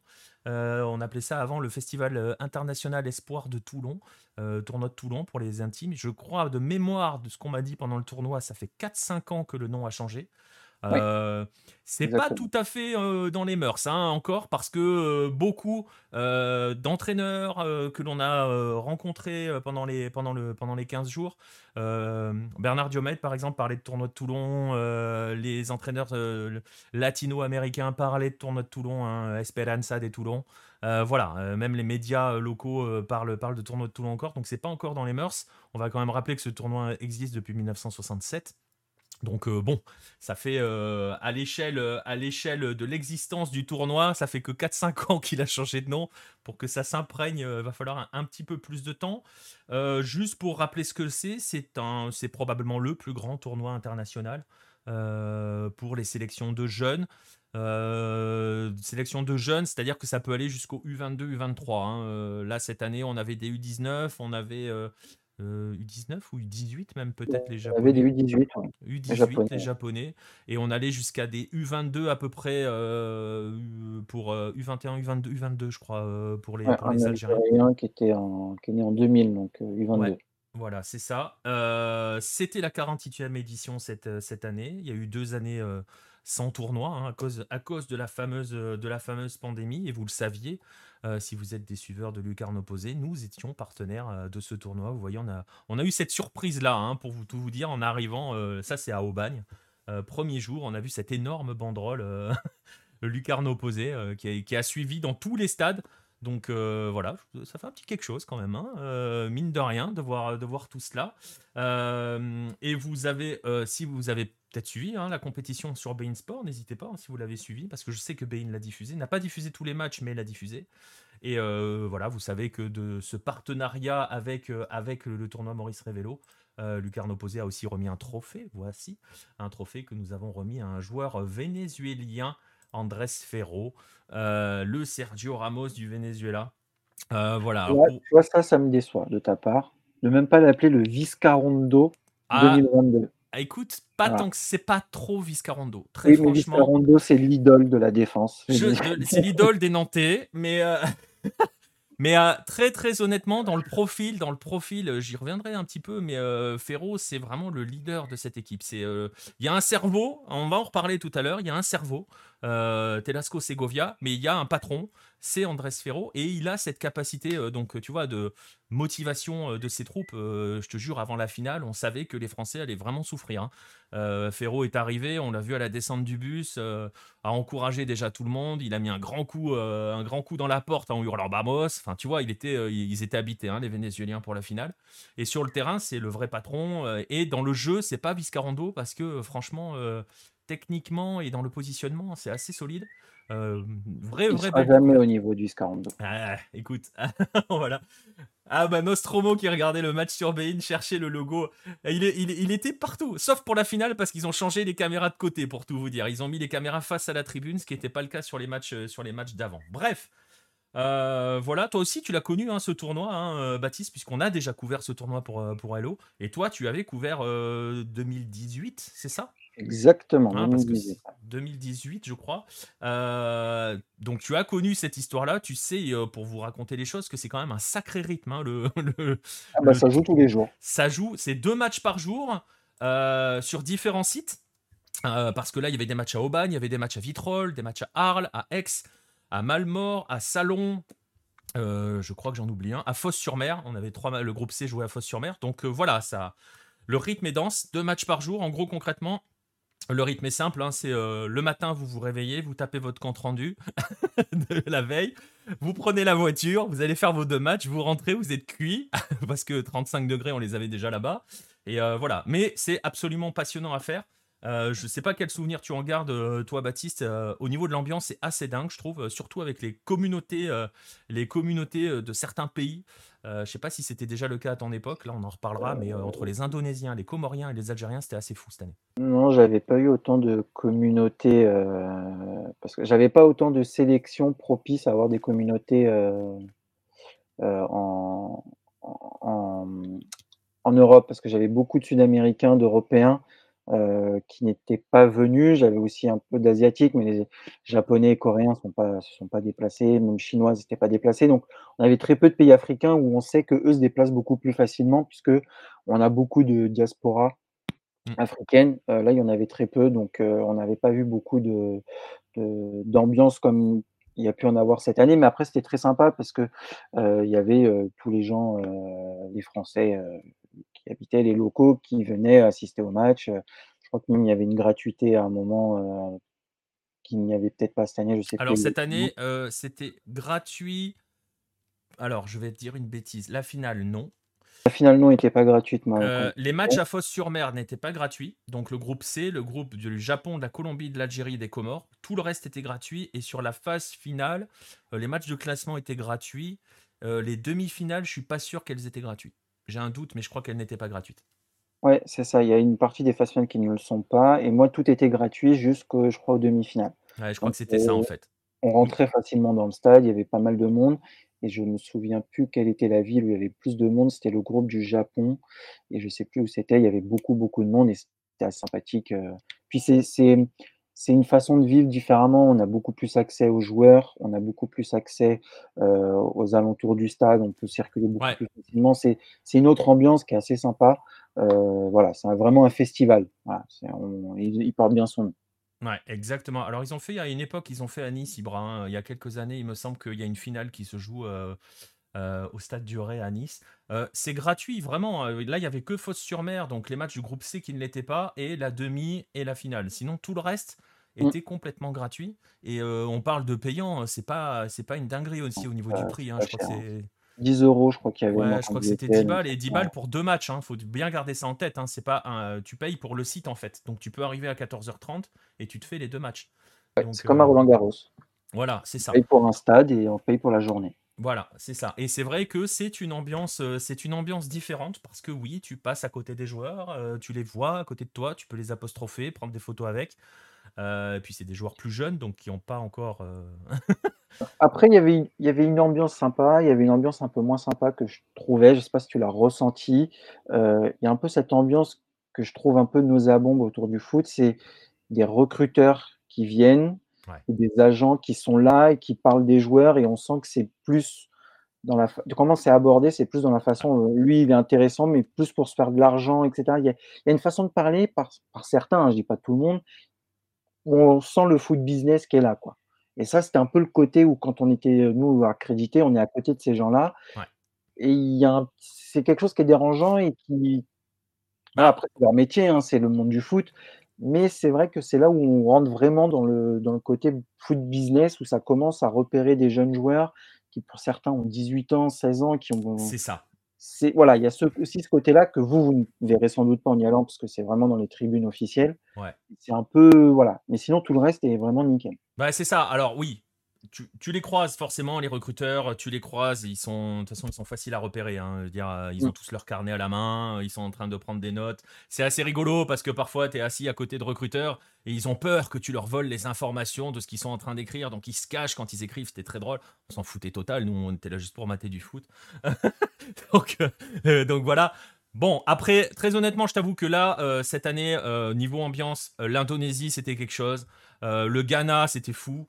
Euh, les Comores et l'Algérie, euh, le, le Comore-Algérie, c'est l'un des meilleurs souvenirs euh, à Fos-sur-Mer en termes d'ambiance. C'était une dinguerie, j'en reparlerai un petit peu tout à l'heure. Mais, mais voilà, au niveau de l'ambiance, voilà, y a franchement, il y a un côté, je le disais tout à l'heure, pour nous qui suivons le truc, c'est un sprint, mais c'est un bonheur en fait. C'est, enfin, je vais pas dire que tu es en vacances, mais presque quoi. C'est, c'était ah dans un autre monde. Quand tu as couvert d'autres types de compétitions, moi j'ai couvert des Copa América, je peux t'assurer que là, on est détendu, on est tranquille. tu as accès à plus facilement aux gens. Enfin voilà, c'est l'ambiance est vraiment plus sympa en plus du côté de l'organisation. Et là, euh, je peux les citer, hein, je peux les remercier surtout Alain Révélo, euh, Mathieu, Amaïs. Euh, voilà, c'est des amours et on se, enfin c'est un truc de fou. Hein, c'est, ils te mettent bien, t'as le moins de soucis, tu vas les voir. Enfin voilà, c'était vraiment un bonheur. Et en tant que public dans les tribunes, il y a vraiment il y a eu des matchs où il y avait des. Enfin, moi, je me souviens, les matchs de, classement euh, à Malmort, donc c'est 5e, 6e, 7e et 8e place. Donc c'est euh, Panama, euh, Panama, Argentine et Japon. Et j'ai oublié contre qui Panama gagne son match de. Comores, Panama, Comores et Argentine, Japon. C'était un mercredi. On avait tous les gamins de l'école d'à côté qui sont venus voir les matchs c'était c'était la sortie scolaire du du centre ah, aéré ou de je sais pas quoi. Au moins, euh, c'est cool, ils ont vu du, foot. Non, c'était le vendredi. C'était une dinguerie. C'était une dinguerie. Il y avait des gosses partout. Euh, le, le Argentine-Japon, euh, t'avais l'impression d'être dans une crèche. ça courait partout. Il y avait des gamins dans tous les sens. Il y avait des joueurs argentins qui étaient, qui étaient dans les tribunes. Je pense à Luca Romero. Il y a des gamins qui l'ont repéré, qui ont commencé à vouloir lui faire signer. Et il a signé.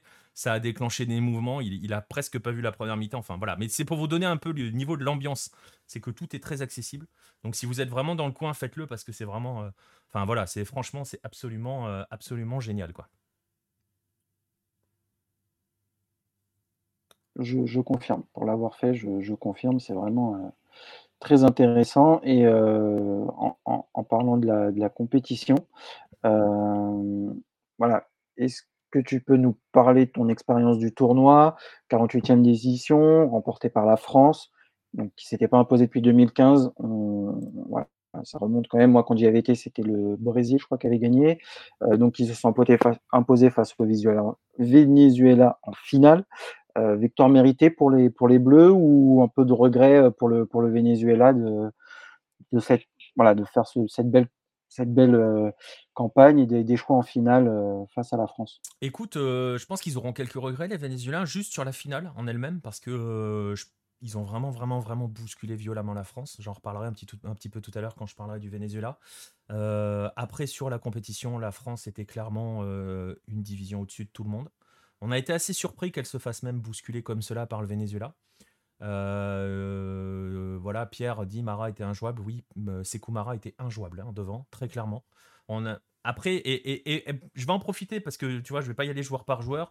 Juste quand même euh, souligner quand même le boulot de Bernard Diomède. Alors, je pensais pas avoir à le dire un jour, mais euh, voilà, tu vois, on a, on a été. En fait, pour tout dire, le premier match France-Panama, on a vu l'équipe de France, on s'est dit ah ouais, quand même, ça va être compliqué pour les Bleus. Tu sentais pas qu'il y avait une véritable envie, tu sentais pas que les mecs étaient vraiment prêts. Ils se sont fait bousculer par Panama, mais d'une façon. Enfin, tu vois, tu avais une équipe qui voulait vraiment jouer ce coup tournoi et tu sentais que l'autre, bon, euh, voilà. Avec des attitudes corporelles un petit peu particulières. Même Bernard Diomède, sur ce premier match, il est resté assis tout le match sur le banc, pas un mouvement, pas rien. Par contre, franchement, euh, pour l'avoir fait en interview derrière, à la fin de chaque match. C'est un plaisir à écouter, Bernard Diomède. Euh, c'est quelqu'un qui, euh, voilà, qui maîtrise totalement son truc, qui sait ce qu'il veut, qui sait ce qu'il veut faire avec cette équipe-là, qui a une vision du foot assez intéressante et assez rare, je pense. Tu sais, quand on fait les caricatures des, entraîneurs français, on lui a parlé par exemple d'Akliouche, Magnès Akliouche, qui a été qui a été l'un des meilleurs joueurs de cette équipe, hein, le joueur de Monaco, qui est meneur de jeu dans cette équipe-là. Et la question toute bête lui a été posée euh, quel est son rôle? Parce qu'il a changé un petit peu de système euh, entre le premier et le deuxième match.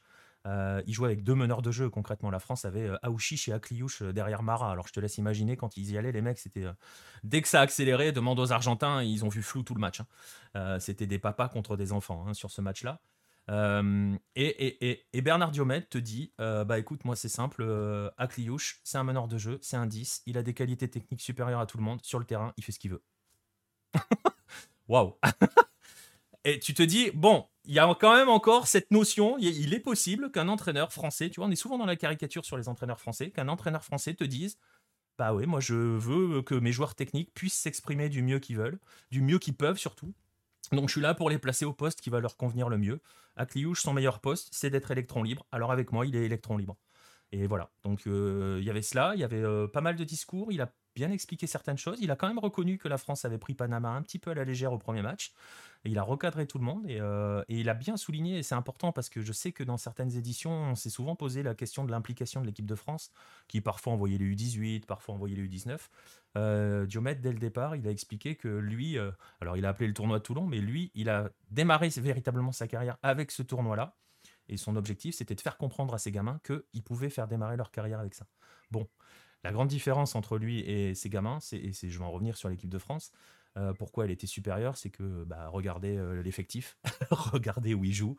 Tu prends le 11 de départ, c'est que des mecs qui jouent au minimum en Ligue 1, euh, avec une vraie expérience de la Ligue 1 pour certains. Donc, un qui joue au Bayern Munich. Ouais, ouais, ouais, ouais. Qui n'a pas forcément été le plus impressionnant, je, je le reconnais. Mais, mais voilà, tu as des mecs qui sont dans, les, dans des déjà, qui sont déjà des joueurs professionnels. Euh, et pour certains, des joueurs professionnels confirmés, euh, avec ouais, des, vrais, des vrais joueurs qui ont euh, été au-dessus des autres. Je pense à Estève, le Montpellierin, dans le couloir gauche. C'est un monstre absolu. Hein. Euh, il fait 2 mètres le mec, hein, je te jure, hein, te passe à côté, tu fais ah ouais quand même. tu te dis comment, comment, comment on peut le bouger ce gars-là? Donc euh, quand tu imagines en finale euh, Yerson Chacon et son petit mètre 70 qui va lui arriver devant, tu dis il va le croquer. Bon, ça n'a pas été forcément le cas. Agoumé au milieu est incroyable. Et puis voilà, Aouchi, Chakliou, Mara, si on doit sortir des joueurs, c'est cela. Mais tu sentais que la France était vraiment au-dessus des autres. elle est vraiment montée en puissance. De toute façon, regardez les scores. Hein. on en met 5 à l'Arabie Saoudite. Euh, elle, en met, euh, elle en met 4 au Mexique, elle en met 6 à l'Argentine. Enfin, elle, écrasait tout le monde et on pensait qu'elle allait écraser la finale et, eh ben non. Et tant mieux parce qu'on a eu vraiment une très très belle finale. Donc euh, tu vois, ça a permis d'avoir un beau tournoi de manière générale. Mais après, alors, est-ce que c'est parce que la France était vraiment au-dessus ou est-ce que aussi l'opposition en face était moins relevée qu'on a pu l'avoir les années précédentes? Parce que moi, je me souviens en 2018, euh, L'Angleterre s'envoyait, le Brésil s'envoyait, même le Mexique euh, en 2018 s'envoyait. Euh, il y avait, est-ce qu'il y avait aussi une grosse opposition en face? C'est une question qu'on peut se poser. Ouais, bah, et la question va rester ouverte. évidemment, tu l'as dit, l'Angleterre qui gagne, ils en gagnent trois consécutifs, je crois, les Anglais. Hein. Ils en gagnent, ouais. Et voilà, les, derniers à être venus, tu prends l'effectif de l'Angleterre, c'est des monstres. le dernier Brésil qui est venu, qui a gagné, voilà. Mais après, je, ne sais pas si on. Je pense que, et Pierre le dit dans le, chat, et on en reparlera, je pense que ça sera un petit peu sous-entendu au fur et à mesure, et j'en reparlerai notamment quand je vais aborder l'Argentine. On sentait la différence entre des sélections où tu as des joueurs qui ont une expérience dans le monde professionnel et des joueurs qui n'ont pas d'expérience dans le monde professionnel. Et euh, tu vois, tout à l'heure, je disais la France, quand elle joue l'Argentine, c'est les papas contre les enfants. C'était vraiment cette sensation. Il y avait vraiment trop d'écart entre les deux équipes. Et c'est pas une question de talent, c'est pas une question, tu vois, de talent intrinsèque de chaque joueur. C'est juste une question d'expérience. C'est juste une question d'intensité, de physique voilà, t'avais des Français d'un côté qui jouent dans des gros clubs, qui jouent tous, qui ont une expérience professionnelle, qui sont vraiment des vrais pros. À côté, t'as des la moitié de l'équipe d'Argentine, ce sont des U19 qui jouent en équipe réserve, soit en Europe, soit dans leur équipe en Argentine. Voilà, ils n'ont pas d'expérience, donc ils se sont fait complètement, bah, ils ont pris un bouillon total, quoi. Et euh, donc je sais pas si on peut dire que l'opposition était moins bonne, parce que franchement, si vous avez vu la finale, euh, je pense que la France a eu de l'opposition en finale. une vraie opposition en finale. Oui, mais euh, comme on dit, une finale ne se joue pas, elle se gagne. Certes, exactement, mais tu vois, ça a été l'un de, ça a été avec le match contre Panama. Alors, je veux bien garder de côté l'excuse du, euh, on les a pris un peu de haut, même si Panama était l'une des équipes les plus séduisantes de la compète. Le Venezuela était une équipe pareil avec des joueurs qui ont une vraie expérience professionnelle. Et ben voilà, ça s'est vu sur ce match-là. T'as pas eu l'écart que tu avais sur les matchs d'avant. Euh, je vais mettre le Mexique un petit peu de côté et j'en reparlerai un petit peu après parce que bon, c'était pas, c'était un peu compliqué. Euh, c'était un peu un chantier le, Mexique. On en reparlera un petit peu après. Ok, bah si tu veux pas parler du Mexique maintenant, on va parler des sélections africaines, si tu le veux bien. Euh, on, va, remonter le classement en fait. Oui, bah ça, ne me surprend pas. Hein. On sait très bien que l'Afrique a un petit peu un retard euh, globalement face à toutes les autres confédérations. Alors malheureusement, hein, c'est pas, pas, un jugement, mais ça se ressent dans les classements. Ouais, sur les résultats. Voilà, donc là, il y a Ghana et Algérie qui ont fait 11e et 9e euh, au final. Ouais, exactement. Alors, on va, euh, va évacuer un peu rapidement le Ghana parce que ça a été une déception, hein, pour dire les choses clairement. Euh, là, pour le coup, il n'y avait pas de. si j'ai bonne mémoire sur l'effectif, alors j'ai pas l'effectif total en tête, mais je crois qu'il n'y avait aucun joueur qui jouait hors du Ghana. si j'ai bonne mémoire. ça a été une vraie déception. Il y en a un seul qui joue à Reading. Ah oui, voilà, c'est ça. Ça a été une déception. Alors, pour le coup, tu vois, alors c'est pareil. Je veux pas être. Mais si, quand même. On va appuyer. Pour en avoir discuté avec un, un gars qui est scout euh, et qui s'occupe de certaines régions du monde, euh, les matchs des Africains, c'était là où il y avait le plus de recruteurs. Voilà. J'en dis pas plus. Ils sont venus voir les Africains, la Colombie et l'Argentine. Voilà, pour dire les choses. Voilà, on est un peu dans le cliché, mais en fait, c'est un cliché qui perpétue hein, ces gens-là. Euh, euh, voilà, c'était le match où il y avait le plus de monde. En tout cas, c'est la sensation que j'ai eue. C'est le, là où il y en avait le plus autour de nous, en tout cas à ce moment-là. Ah, bref, le Ghana, ça a été une, déception. Dans le jeu, on n'a pas trop compris ce qu'il cherchait à faire. Euh, on a vu des joueurs qui étaient quand même par moments, surtout défensivement, très très limités techniquement. des gardiens pas forcément, très rassurants non plus. Ça a été, ouais, ils se sont fait un petit peu bouger finalement, tu vois, j'ai envie de te dire, le meilleur représentant du Ghana, euh, ça a été leur public. Euh, il y avait une colonie, euh, une petite colonie ghanéenne qui venait à chaque fois, qui mettait une ambiance folle. Bon, parfois un peu avec excès. Sur le premier match, il y a eu quelques excès. Mais voilà, les mecs ils chantaient tout le match, ils mettaient une ambiance. Enfin, je veux dire, le match à Aubagne, voilà, tu savais que le Ghana jouait. Hein. Dans les tribunes, tu savais qu'ils étaient là. Donc, donc voilà. Après, par rapport à la, à la performance globale du Ghana, je suis pas convaincu qu'on en retienne grand chose. Bon, ils sont pas derniers hein, parce qu'ils s'en sont sortis face à l'Arabie Saoudite, qui était vraiment en dessous pour le coup. Mais euh, voilà, c'est un petit peu, euh, c'est un petit peu, un petit peu euh, pour l'Algérie, on est un, je, dis, je, je les mettrai pas au même niveau. Alors l'Algérie, ils avaient des U22 voire U23. ce qui est assez drôle, c'est que leur premier match c'est face au Japon. ils se font cogner par des U18 japonais. Euh, bon, on nous a fait comprendre qu'il fallait arrêter de dire que c'était les U22, U23 euh, algériens, parce que ça, faisait un petit peu tâche de se prendre une. Enfin, pas prendre une tôle, ils ont perdu, ils se sont fait piéger. Euh, parce que, en fait, dans le jeu, l'Algérie était vraiment au-dessus. L'Algérie a été au-dessus dans tous ses matchs, très clairement. elle s'est juste pas marquée de but. Bah, c'est un problème. C'est un problème. Aujourd'hui, c'est un problème. Mais, mais très franchement, très franchement, cette équipe-là il y a du jeu, il y a des joueurs qui se sont bien révélés. Je pense qu'il y en a quelques-uns, notamment ceux qui viennent du, du CRB voilà, qu'on va vite voir en Europe parce qu'en plus ils sont suffisamment matures. Ils ont eux une expérience pro aussi, tu vois, dans le, au pays. On a eu un côté gauche avec euh, Boulbina au premier match. On a eu le magnifique. Ah, je vais vous mettre, je vais vous mettre, je vais vous mettre sa vidéo. le magnifique Mohamed Belkir, hein, celui qui nous met la petite panenka sur la séance de tir au but face à, face à l'Indonésie.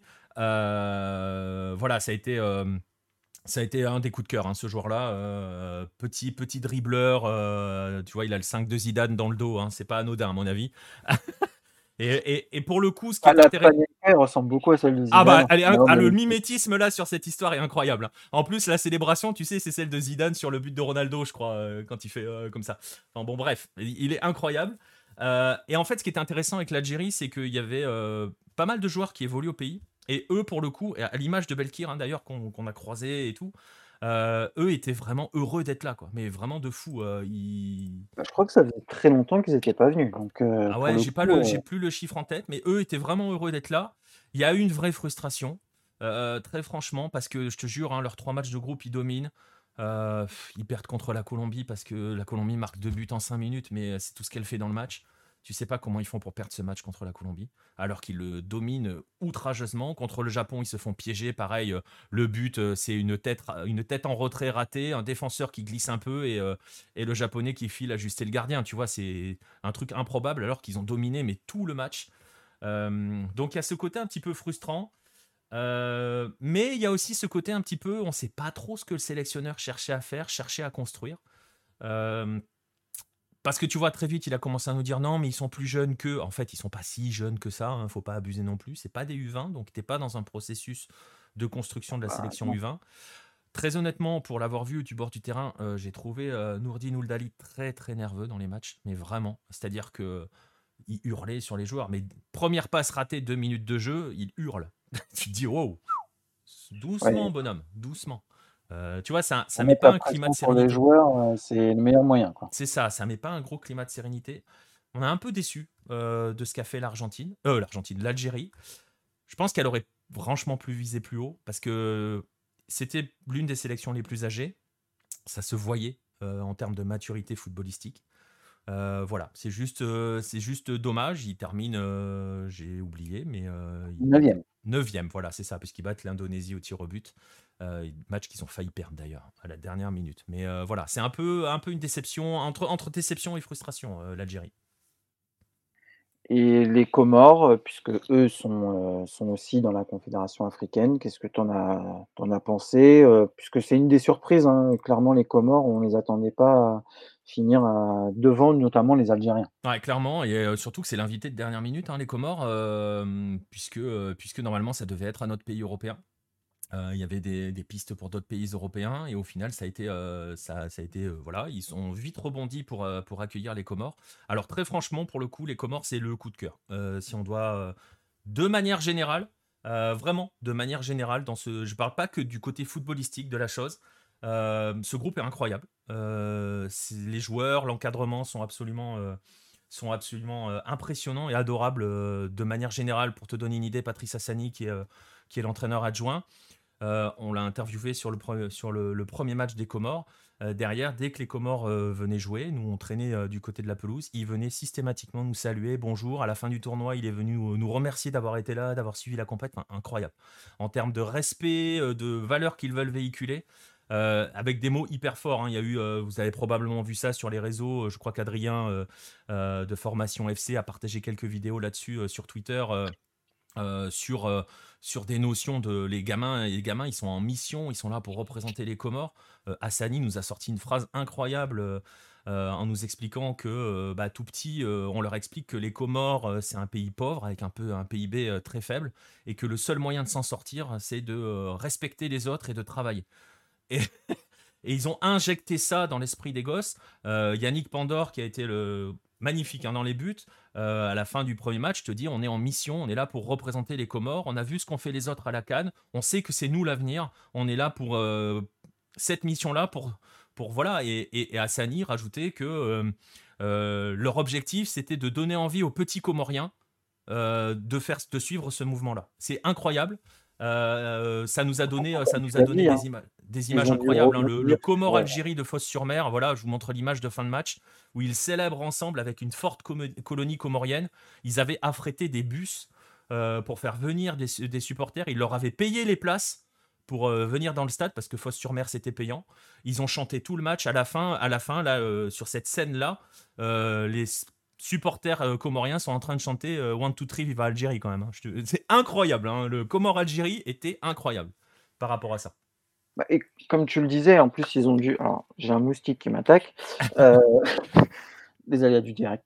Euh, comme tu le disais, ils ont plus dû surfer aussi euh, sur ce qui s'est passé à la Cannes, puisqu'à la Cannes, ça a fait quand même un peu la une, euh, notamment Chaker à dure qui va dans les buts, la période Covid, ça s'est mal passé, mais que tout le monde était fier parce qu'ils ont quand même surpris tout le monde. Donc eux se sont venus là en, en se mettant dans cet état d'esprit, en se disant voilà, les grands, ils ont fait ça, nous, il faut qu'on fasse la même chose. Et je pense que c'est déjà, c'est très bien, parce que c'est la mentalité qu'il faut avoir. Et, et, ça a marché puisqu'ils ont fini meilleure, meilleure nation africaine. Exactement. Et après, après, tu vois, Patrice Assali nous disait à la fin du tournoi, après le dernier match, hein, qu'ils perdent, qu'ils perdent contre Panama. voilà, c'est ce, ce qui était fou, hein, c'est cette, cette lucidité, cette capacité d'analyse. Il se disait, bah, peut-être qu'en appuyant un petit peu sur ça, sur cette notion d'héritage, de, de, valeur apportée, peut-être qu'on leur a mis un petit peu la pression. Et c'est vrai que, par exemple, sur le match, là, ce match face à l'Algérie, même si l'Algérie semblait supérieure, on n'a pas véritablement reconnu les Comores qu'on avait vus sur les deux premiers matchs. Ils ont eu beaucoup plus de mal à euh, laisser la cante. Donc il s'est dit peut-être qu'on a mis un peu trop la pression. Euh, voilà. Après, ce qu'il faut euh, garder en tête, c'était quand même souvent, ça c'est assez valable pour toutes les sélections, dans la façon dont elles se sont construites. Les trois quarts du temps, ce sont des gamins qui ne se connaissaient pas avant la compète et qui avaient jamais vécu ensemble avant la compète. Donc il y a eu tout ce travail à faire aussi. Euh, il y a eu des sélections ça a été compliqué, genre des gamins qui arrivent au dernier moment, euh, des préparations qui n'ont pas eu lieu. Enfin, c'est un vrai casse-tête hein, pour les sélectionneurs. J'y reviendrai un petit peu avec l'Arabie Saoudite, mais c'est un vrai, un vrai casse-tête. Et voilà, il y avait ce groupe-là à faire naître. Euh, eux, ils sortent de la compète. On est, franchement, je pense qu'ils ont convaincu tout le monde dans l'état d'esprit, dans ce qu'ils véhiculaient sur le terrain. et voilà, ils sortent vraiment pour le coup avec un vrai groupe. Et franchement, on a envie de voir ce qu'ils vont devenir derrière. Avec, des vrais coups de cœur. Hein. Je, parlais de Pandore. Euh, Aaron euh, Camardin derrière en défense centrale, euh, le gamin de la réserve de l'OM. Magnifique. Et, et, Pandore a dû ouvrir la, boîte. Voilà. Ah, il a bien fermé surtout. donc, donc, on a fait les Africains, on va passer aux Asiatiques, où les résultats ont été du, du même acabit, mais avec une précision, c'est que les Asiatiques ne sont pas, à part l'Indonésie, ne sont pas venus, donc Japon et Arabie Saoudite, avec leur équipe une, puisque les meilleurs joueurs d'Arabie Saoudite étaient en AFC U23. On a vu le résultat, ils l'ont remporté. Euh, et le Japon, bah, leur équipe, qui aurait dû être au tournoi, euh, eux étaient aussi euh, en Ouzbékistan pour disputer cette AFC U23, puisque le calendrier faisait qu'ils étaient à, la même, aux, mêmes dates. Peut-être aussi une raison pour laquelle la Corée du Sud n'est pas venue, parce qu'elle n'avait pas l'envie de dupliquer les sélections. Donc, on a eu des sélections soit donc l'Arabie Saoudite avec des joueurs qui n'étaient pas forcément tous les titulaires indiscutables de cette tranche d'âge, et l'Indonésie qui préparait l'avenir, et le Japon, lui, qui avait complètement une équipe de U18, euh, donc des joueurs qui jouent aujourd'hui à l'université ou dans les clubs euh, très jeunes au, Japon. Ouais, c'est exactement ça. Il hein. faut vraiment faire attention. Là, tu as bien fait de faire cette précision-là. Arabie Saoudite et Japon, c'était vraiment euh, pas tout à fait le même objectif que les autres. Euh, et Arabie Saoudite. Euh, on va même pousser un petit peu pour avoir euh, discuté un petit peu avec le sélectionneur à la fin du match contre l'Argentine, je crois, leur premier match. il a récupéré des joueurs, genre deux jours avant, ils, ont, ils sont arrivés, ils ont pris l'avion, ils sont venus en France. Ils n'ont pas eu de préparation pour le tournoi concrètement. Donc les mecs sont arrivés sans aucune prépa pour le tournoi. ça s'est vu. ça s'est vu sur l'état physique, j'ai envie de dire, pas forcément sur l'état technique, parce que il y a eu des moments où on a vu des choses intéressantes. Euh, vraiment. Euh, justement, contre l'Argentine, il y avait une volonté de jouer, il y avait des situations qui auraient peut-être être pu mieux gérées. Euh, il y a eu vraiment des choses intéressantes par moment, mais oui, on a très très vite vu. Je parlais tout à l'heure, tu vois, quand la France jouait, des fois, c'était les papas contre les enfants. On a quand même vite vu que l'Arabie Saoudite, c'était un petit peu jeune quand même, et ils n'étaient pas dans un groupe où c'était facile pour les petits jeunes. Ah, France, Argentine, Panama. On va parler de Panama tout à l'heure. Je peux t'assurer que quand tu te les prenais, voilà quoi, c'était compliqué de se jouer ces trois-là. Bon, il a été compliqué le tournoi pour, pour l'Arabie Saoudite. je sais pas trop ce qu'il va en tirer le sélectionneur comme, comme, comme enseignement. voilà, ils ont vite été dépassés, mais tu l'as dit, c'était vraiment une équipe jeune. Il y avait des choses intéressantes, mais vraiment, tu vois, on voyait juste des prémices. Donc, on va voir. On va voir à suivre pour l'avenir, mais à voir. Et puis voilà, on l'a vu, hein, les U23 brillent. les A, ça marche plutôt pas mal aussi. Donc voilà, il y a le temps un petit peu de, construire pour cette sélection. Il faut, il faut leur, leur permettre déjà de se développer parce que on parle beaucoup du, du continent africain avec sans doute du retard dans le développement du football, mais l'Asie est en termes de football assez loin derrière, à part ces quatre pays, trois quatre pays qui vont mener Iran, Corée, Japon, bon, maintenant l'Australie qui se développe. Le reste, c'est aux prémices. On est en train de se développer. L'Arabie Saoudite, oui, elle est assez réputée parce que régulièrement en Coupe du Monde, mais ça fait très peu de résultats. Donc, il faut leur laisser le temps. Et en plus, l'Arabie Saoudite, comme le Qatar, met beaucoup d'argent dans le football pour faire venir des stars, essayer de se développer. Donc, il faut leur laisser le temps. Là, ils, concours de circonstances, on ne pouvait pas avoir les, meilleures équipes parce que voilà, la Covid décale les, dates. Donc, ça a permis à des jeunes joueurs de quand même d'aller voir un gros niveau, parce que pour eux, ça va être un gros niveau. Donc, voilà, il faut leur laisser le temps, un peu comme aux Africains, de, bien organiser. Et là où la différence, c'est qu'en en Afrique, il doit sans doute y avoir, et j'y connais rien, donc je ne veux pas, peut-être c'est un préjugé, mais une, on va dire, difficulté de s'organiser correctement autour du foot pour plusieurs raisons, sans doute des, des, magouilles de vouloir de, l'argent, etc., de faire de ces joueurs des marchandises. En Asie, on est un peu plus structuré parce qu'on est un peu laissé à l'écart, en fait, de tout ce monde business. Donc, c'est toujours en interne et dans le pays. Donc, c'est là où ils peuvent avoir une différence et vraiment progresser. Et puis euh, sur la désorganisation, euh, PM en avait déjà parlé quand on avait évoqué la Super League béninoise, pardon voilà, des championnats locaux, nationaux bien organisés, il n'y en a pas partout en Afrique. C'est pas le cas, par exemple, en Arabie Saoudite, c'est très organisé, c'est voilà. Mais je sais pas trop ce qu'ils vont en tirer comme conclusion de leur, de leur présence euh, au, tournoi. Ça leur a clairement donné de l'expérience à ces gamins-là. Euh, et je te dis, collectivement, ils n'ont pas forcément été ridicules. Hein. Faut pas non plus me faire dire ce que je ne dis pas. Ils ont montré des choses intéressantes par moment. Bon, ils ont pris des avions contre la France, hein, c'était terrible. Mais bon, voilà, là, il y avait trop, trop, trop, trop d'écart. Euh, voilà, à, voir, à voir euh, comment ils vont continuer à construire avec ces jeunes-là. petite anecdote assez rigolote, à leurs échauffements, ils font des tennis-ballons, les remplaçants. Donc, ils arrivent avec leur petit filet de tennis et ils font des tennis-ballons. Donc on savait quand l'Arabie Saoudite allait jouer parce qu'il y avait euh, sur un quart du terrain, il y avait deux terrains de tennis ballon avec les filets posés et tout. C'était assez drôle. Mais, euh, mais bon, voilà.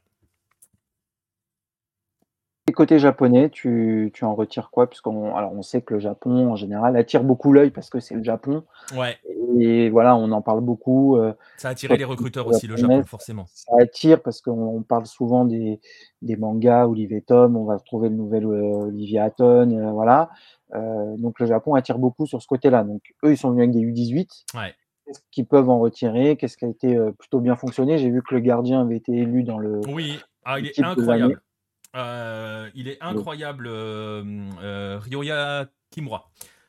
il est incroyable. C'est-à-dire que tu vas jamais le voir sortir la parade exceptionnelle, tu sais, aller chercher la balle, main opposée Richard, enfin tu vois des trucs de fou. Mais par contre, ce gardien-là, je sais pas, c'est du, c'est son talent, c'est un aimant. C'est-à-dire que tous les ballons lui arrivent droit dessus.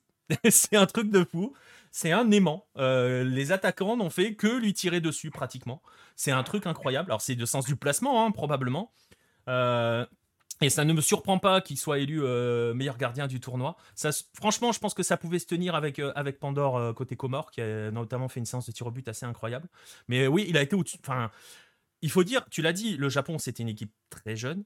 ils se sont fait bouger assez souvent. Euh, ils ont quand même. en plus, ils ah, oui, oui, forcément. À, la traîne parce que voilà, il y en a beaucoup qui jouent dans des universités. Le Japon n'est pas connu pour se développer très physiquement, à la différence de la Corée du Sud, où ils finissent plus sur le physique. Donc forcément, avec une classe d'âge bien ah c'était vraiment des enfants face à des, face à des papas, comme tu disais. Ah, mais c'est ça, tu vois, Nostromo dit dans le chat, face à l'Algérie, le gardien était en feu clairement, il sort tout. Hein. Il a tout sorti dans ce match. Et je te dis, le Japon marque sur quasiment. Enfin, pas sa seule occasion. Il marque presque sur une non-occasion, je le disais tout à l'heure.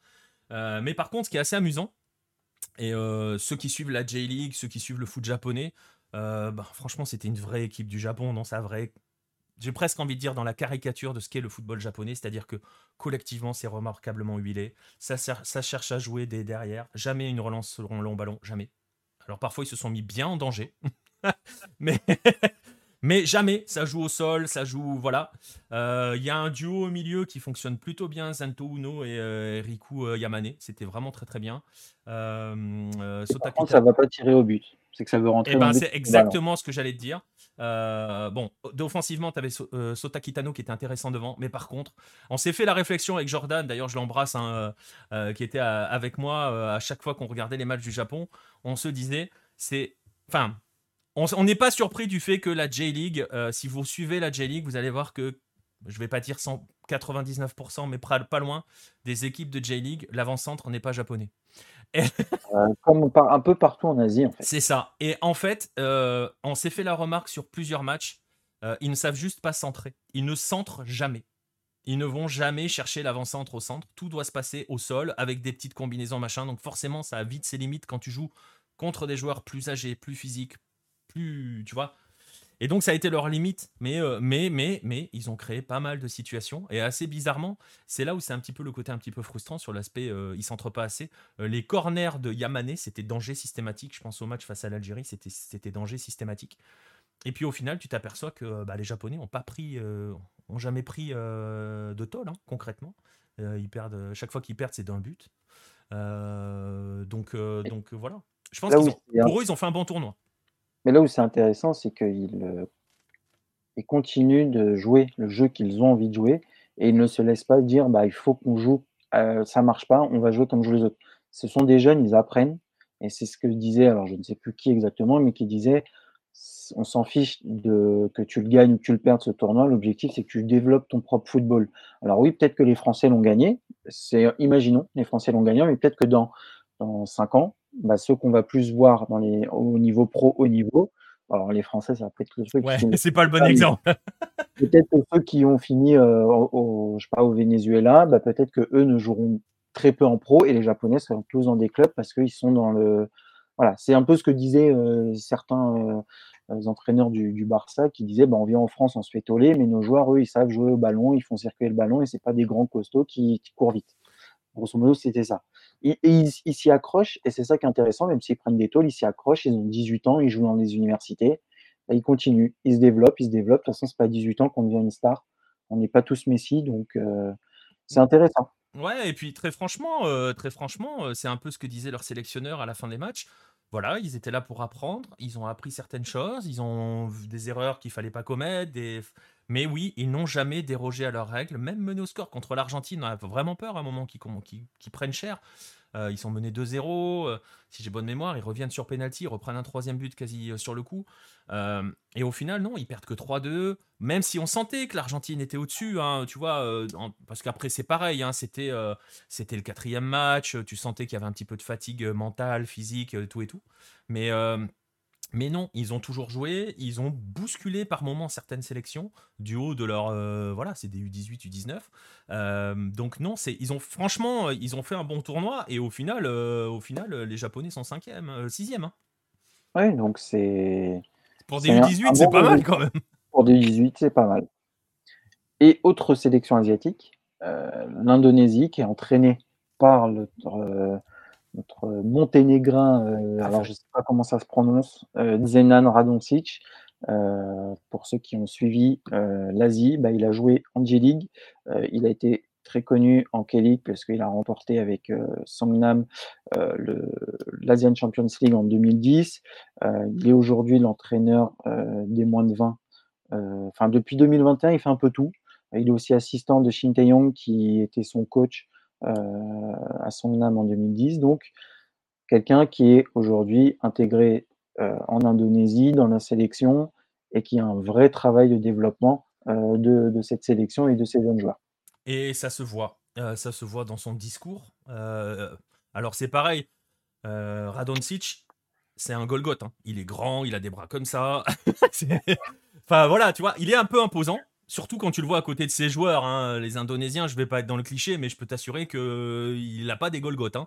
Euh, faut le dire, hein, c'est clair, hein, c'est une évidence. Euh, mais euh, et c'est un mec adorable, euh, toujours heureux. Moi, je garde l'image de quand ils ont quand ils ont battu quand ils ont battu, c'était le Ghana, je crois. je cherche, ouais, c'est Ghana, je crois. Exactement, Ghana. La fierté dans ses yeux, c'était une folie. Il est resté longtemps avec un sourire à regarder ses joueurs. Il était fier d'eux. Pour le coup, je te jure, mais vraiment fier d'eux. il les il les ménage pas. Euh, pour vous donner une anecdote, euh, je disais tout à l'heure que sur le match de classement, euh, l'Indonésie aurait pu battre l'Algérie avant la séance de tir au but. En fait, ce qui s'est passé, c'est que à la dernière minute, celui que vous voyez sur la photo avec le numéro 7, qui est un petit peu la pépite, hein, Ronaldo Kouaté, se présente seul face au gardien algérien et perd son face-à-face. Et je peux t'assurer que il l'a bien bousculé à la fin du match. Non, mais en, tête à tête, tu vois, le joueur est arrivé euh, pour presque s'excuser, tu vois, Jean, et il lui dit euh, T'as pas le droit de la rater. Euh, voilà. Et en, interview d'après-match, parce que alors c'est aussi ça le, truc qu'il faut savoir, et qui est assez rafraîchissant, je trouve, si vous avez déjà fait des zones mixtes ou si vous n'en avez pas fait, justement, pour vous expliquer le truc, c'est que très souvent, quand vous faites des zones mixtes, c'est langue de bois sur langue de bois. L'important, c'était les trois points, le groupe vit bien, on s'est dit les choses, enfin voilà. Là, la langue de bois n'existe pas au tournoi Révélo sans qu'on le lance véritablement là-dessus, il parle de Ronaldo, euh, de Ronaldo en disant euh, il a fait un tournoi de merde. Voilà. Il aurait pu se rattraper sur cette dernière action, il ne l'a pas fait. Il faut qu'il apprenne. Au moins c'est cash. Mais tu vois, ça mais, mais pareil, à la fin du match, ça chambre un petit peu avec, euh, avec certains de, de, ses joueurs, tu vois, avec le sourire et tout. Et franchement, l'Indonésie, alors ils ont une échéance importante. moi je sais que pour lui avoir demandé, il avait ça en tête. Euh, la, coupe du monde, la Coupe du Monde du vin que l'Indonésie va organiser l'année prochaine. Donc ils sont dans cette, dans cette construction-là. On a vu, si vous lisez Lucarne Opposé, que ça bosse plutôt pas mal en Indonésie, qu'il y a des résultats qui arrivent. On va les retrouver à la prochaine Coupe d'Asie, par exemple. Donc il y a tout un processus de, il y a tout un travail. Tu disais que c'est euh, l'adjoint de Shin Tae-yong. Euh, C'était un peu le même, le même parallèle qu'on peut faire avec Panama. On en parlera tout à l'heure. Donc il y a un vrai travail. collectivement, cette équipe-là, elle a parfois été dominée très rarement été complètement dépassée. Euh, elle a su souffrir, elle a souffert par moments, notamment contre l'Algérie. Mais très franchement, elle a souvent résisté bien comme il fallait, elle a proposé des choses. Il y a des situations, mais ils sont jeunes, tu vois, c'est toujours pareil. Il y a des choses qui doivent être mieux gérées euh, collectivement. Mais euh, il a beaucoup insisté, Radoncic, sur la notion de compacité, de discipline tactique, de garder, de bien respecter les consignes et les lignes entre les uns et les autres. Ça, ils l'ont très bien fait. Et ils ont, ils ont, ils ont fait un très bon tournoi. On parlait de, je parlais de, Ronaldo, euh, Ronaldo. Moi, j'ai beaucoup aimé Oki Karaka, dont j'avais parlé dans le, dans le guide, euh, qui est euh, pour le coup physiquement beaucoup plus, beaucoup plus solide. Alors, pour ceux qui savent pas hein, et qui n'ont pas lu le guide, hein, il a fait partie d'un truc qui s'appelle Garuda Select. C'est une espèce de, comment dirais-je C'est un programme qui envoie les meilleurs joueurs pendant un an en Angleterre pour affronter les académies. Ça se voit, franchement, parce que physiquement, il est déjà il est déjà affûté, le bonhomme. Donc, euh, donc, donc voilà, non, ça a été, euh, c'était la grande inconnue, l'Indonésie. Mais euh, très, très, très impatient de les voir à la Coupe du Monde du vin chez eux. Mais en tout cas, quand tu as un coach qui s'appelle Zenan Radonchis, que tu es attaquant, que tu rates ton face-à-face, sachant que le bonhomme est attaquant, qu'il a joué avec Dejan Damjanovic, qu'il a joué avec Mauricio Molina, je pense que oui, tu dois prendre une sacrée soufflante derrière. Mais bon. après, il l'a pas prise méchamment, hein, tu vois. Enfin, tu vois, ne faites pas dire, il l'a pas pourri sur le terrain. Il lui a fait remarquer que ça, il n'a pas le droit de le rater, quoi. Bah, c'est comme ça qu'il va progresser. Exactement. Et c'est en ça que je le trouve intéressant euh, et très proche, franchement, assez proche de ses joueurs. C'était euh, quand tu imagines ce grand Golgoth où tu te dis putain, ça doit pas rire tous les jours avec lui. en fait, si, si. Euh, enfin, non, mais dans le sens, tu vois, il doit être assez sévère, mais très proche de ses joueurs, très humain dans sa façon de parler. Donc hyper intéressant comme, comme bonhomme. Donc, on a fait Afrique, on a fait Asie. On va pas encore faire l'Amérique du Sud, un petit peu de patience. on va partir avec en Amérique du Nord avec la CONCACAF et deux représentants. Mexique, qui nous habituait à avoir des bons joueurs et des bonnes prestations euh, au tournoi de Maurice Rovello, et le Panama et Panama, le Panama et Panama, euh, qui ont, selon toi, deux types d'enseignements à tirer de leur, euh, leur compétition. Ouais, euh, ce qui était assez amusant, c'est que Euh, le Mexique, euh, avant même le premier match et pendant le tournoi, on l'entendait systématiquement, systématiquement.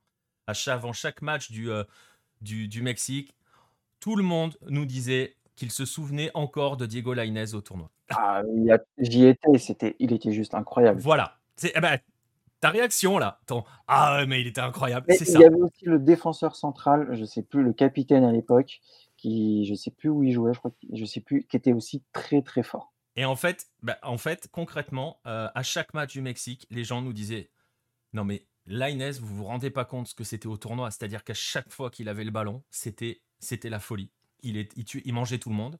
On avait ah bah C'était Messi. Voilà, on nous a dit c'était Messi. Et, euh, et c'était assez drôle, donc parce qu'il y avait ce souvenir-là. C'est important que je précise là, c'est parce qu'il y avait ce souvenir-là et tout le monde se disait on attend de voir la petite. Euh, en gros, qui va être son héritier Quelle pépite ils vont nous amener, les Mexicains euh, Voilà. Bon. bon, il n'y en a pas eu. Non, on n'a pas eu véritablement euh, le joueur au-dessus du lot. Si on doit parler des joueurs, moi j'ai beaucoup aimé le duo Pizzuto-Galdames au milieu. Le problème c'est que le sélectionneur n'a pas l'air d'avoir beaucoup aimé parce qu'il les a pas fait suffisamment jouer ensemble. Il a systématiquement remis Naveda ou sorti l'un ou sorti l'autre. Bon bref, il a fait ses choix. Sélectionneur qui est un petit peu parachuté hein, parce que il était entraîneur adjoint du côté de Tijuana, je crois. Enfin voilà, tu vois, c'est pas vraiment. on sait pas trop ce qu'il cherche à faire. J'ai envie de dire, ce qui est assez rigolo, c'est que tu, arrives à avoir des parallèles parfois. Euh, déjà, faudrait que je mette la photo du Mexique, ça serait pas mal. Euh, tu arrives à avoir des parallèles entre ce qui se passe chez les A et ce qui se passe chez les jeunes, euh, parce qu'on a trouvé les mêmes mots dans cette équipe mexicaine. On sait pas trop ce qu'elle cherche à faire. On sait qu'elle sait, elle jouer, hein. ça, il n'y a pas de problème. Elle sait avoir le ballon, elle sait faire tourner. Techniquement, elle est propre, elle est juste. Par contre, tu as l'impression que les 20 derniers mètres, pour eux, c'est un nouveau monde. ils ont un problème d'avant-centre, comme Léa. Euh, Santi, euh, Santi, Munoz, euh, qui était la grande attraction parce que joue à Newcastle. Bon, je suis pas convaincu qu'on retienne grand chose de. Enfin, qu'on se dise, ah, il a, il a fait. Tu vois, c'est pas Diego Lainez, hein, il a marqué personne. Il n'y a pas un Mexicain qui a marqué. À contre. Contrebalancer un petit peu les propos, pour que. Faut bien garder en tête que tout ce que je, tout ce que je dis depuis le début, c'est pas le côté soyons extrémistes, tu vois, ayons des positions figées. On parle d'un instantané sur un tournoi, on verra ce que ça donnera plus tard. Et, justement, il y a aussi, je l'évoquais tout à l'heure, toutes ces histoires de construction de groupe, euh, de préparation. Il n'y a pas franchement eu de préparation pour les Mexicains non plus. Pour vous donner une idée, il y avait des joueurs de Pachuca et de l'Atlas qui ont joué la finale de la Liga MX quelques jours avant, qui sont arrivés pour le tournoi. Euh, donc je te raconte même pas le jet lag. Et le pire de tous, c'est Efraín Alvarez. On attendait beaucoup d'Efraín Alvarez. Euh, le premier match où il arrive. Et c'est là où, franchement, je t'avoue, le sélectionneur à la fin du match, c'est lui qui nous explique ça. Et là, on se dit, mais mec, pourquoi tu le fais jouer? Efraín Alvarez euh, avait joué le week-end avant euh, avec, euh, le Haile Galaxy, a pris l'avion, est arrivé en France et a joué le deuxième match du Mexique. Il a joué les 90 minutes et à la fin du match, le sélectionneur nous dit, ouais, bah après, il est encore en plein jet lag, il dort deux heures par nuit. Ah, ok. Et là, tu te dis, mais mec, protège ton joueur protège ton joueur, sérieusement. Et effectivement, Efraín Alvarez, on l'a vu monter un petit peu en puissance, mais trop tard. Beaucoup trop tard. Et donc, c'est aussi cela qu'il qui, faut, tu vois, il... voilà, il faut pondérer un petit peu sur cela. Mais euh, bon, voilà, c'est, je sais pas trop quoi penser, quelle conclusion tirer du Mexique. Le Mexique finit troisième quand même, au final, c'est pas mal. J'ai envie de te dire. Euh, après tout ce que je viens de dire, c'est pas si mal. Euh, ils ont juste pris un bouillon et encore vraiment en première mi-temps face à la France, on a très très peur pour le Mexique. Euh, il y a 3-0 très très vite. On se dit aïe, on va reprendre, on est reparti sur un set de tennis comme face à l'Argentine. Donc, euh, donc voilà, difficile de tirer des conclusions du Mexique, sachant qu'on ne sait pas trop ce que cette équipe, enfin, ce que ce pays est en train d'essayer de faire. On rappelle quand même que le Mexique organise la Coupe du Monde 2026, que c'est pas la joie chez les A, que ces jeunes-là sont censés, pour certains, prendre le flambeau, il y a du boulot. Et pour euh, juste pour revenir, c'était César Montes, ah, celui de, des euh, Rayados. Euh, alors, il jouait à Monterrey. ouais, c'est ça, au Rayados. Ah, c'est Rayados, ok. Et en fait, alors pour te donner une anecdote sur César Montes, la première fois, l'un de, ses premiers matchs où il affronte les Tigres de Gignac, il fait un gros match et il bloque deux fois Gignac, tu vois, dans le match. Et là, au Mexique, oh, incroyable, il a bloqué Gignac, euh, César Montes, machin. Et, euh, et euh, je crois que c'était Diego à ce moment-là qui avait eu Gignac à la fin du match parce qu'il était présent dans le stade et tout. Et en fait, Gignac était juste pas physiquement, il n'était pas prêt quoi. Et il était furax de, de la presse mexicaine qui disait Montes, il a mangé Gignac et tout. Et il nous avait dit mais Montes, je le mange quand je veux quoi. tu vois? Mais euh, voilà. Mais il fait sa carrière Montes quand même. Mais il est, voilà, au tournoi, il y a, en 2018, il avait un peu aussi marqué des esprits parce qu'il avait été, avait été assez impressionnant. très solide quand même. Mais il avait son euh, expérience pro déjà lui aussi. Et il avait déjà une expérience pro euh, à l'époque. Et euh, bah, d'ailleurs, il était dans l'équipe type de, du, tournoi. Donc voilà, on avait quand même au Mexique en 2018 quatre joueurs dans l'équipe type du tournoi. Donc c'était déjà. oui. Je comprends que ça ait marqué des, esprits. Ils avaient fini deuxième. Et d'ailleurs, juste, j'en profite, je réponds à, à Monsieur Yass qui dit J'ai l'impression que le titre de meilleur joueur du tournoi, c'est pas bon signe pour le reste de sa carrière. Euh, on en reparlera probablement avec les Vénézuéliens. Euh, et c'est pour aborder un petit peu le côté euh, les scouts, les recruteurs et machin. Ça va beaucoup dépendre de, des choix qu'ils vont faire. parce que l'Ainez est parti très très vite derrière en Europe.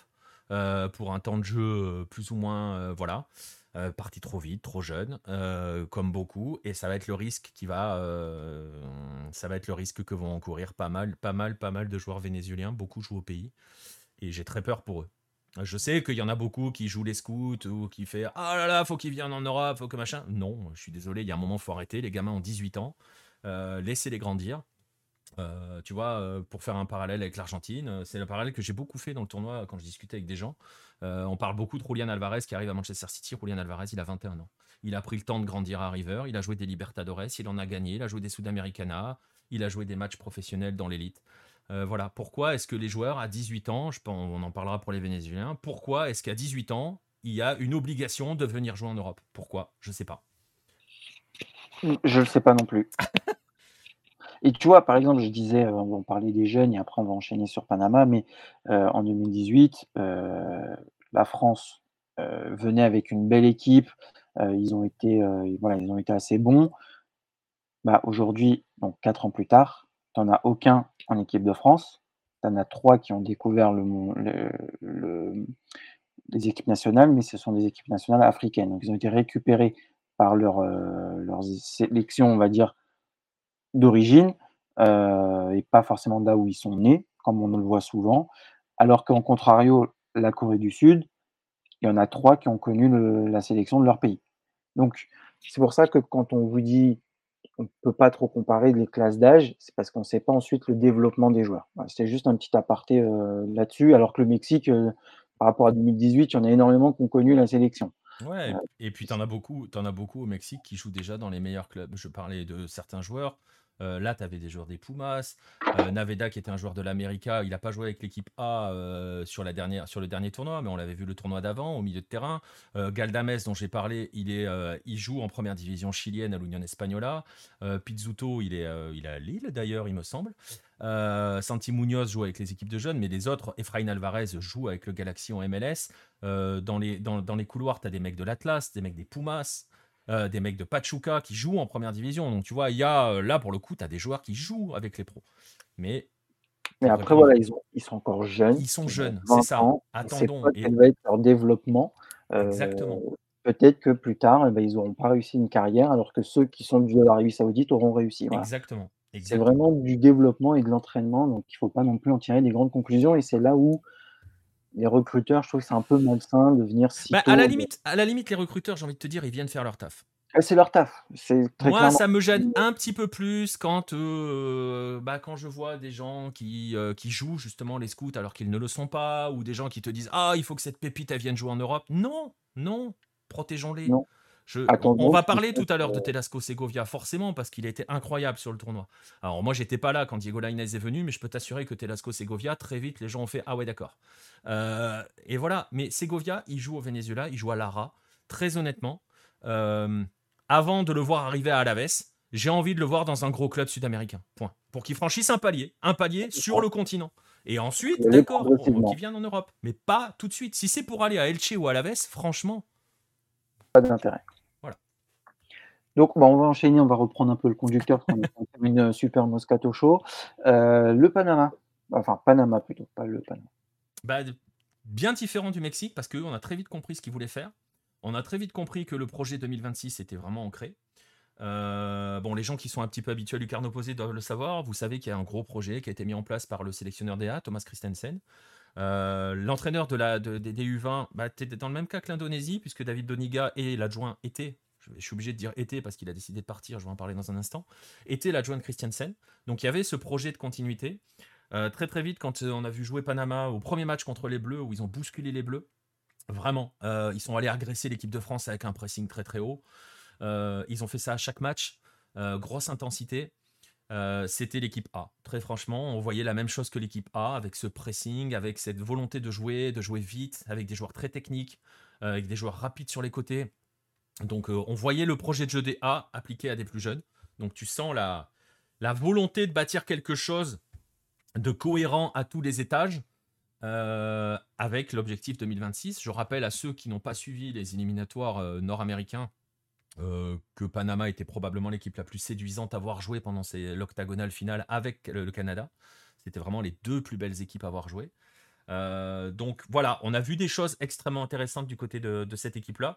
Et ce qui est assez intéressant, euh, alors leur sélectionneur, c'est un truc incroyable. Hein. Tout le monde l'a fait. Je sais que du côté de certains organisateurs du tournoi, on l'appelait, enfin de certains membres de la team, Maurice Revelo, il voyait le Gareth Southgate espagnol, parce qu'il est espagnol, David Doniga.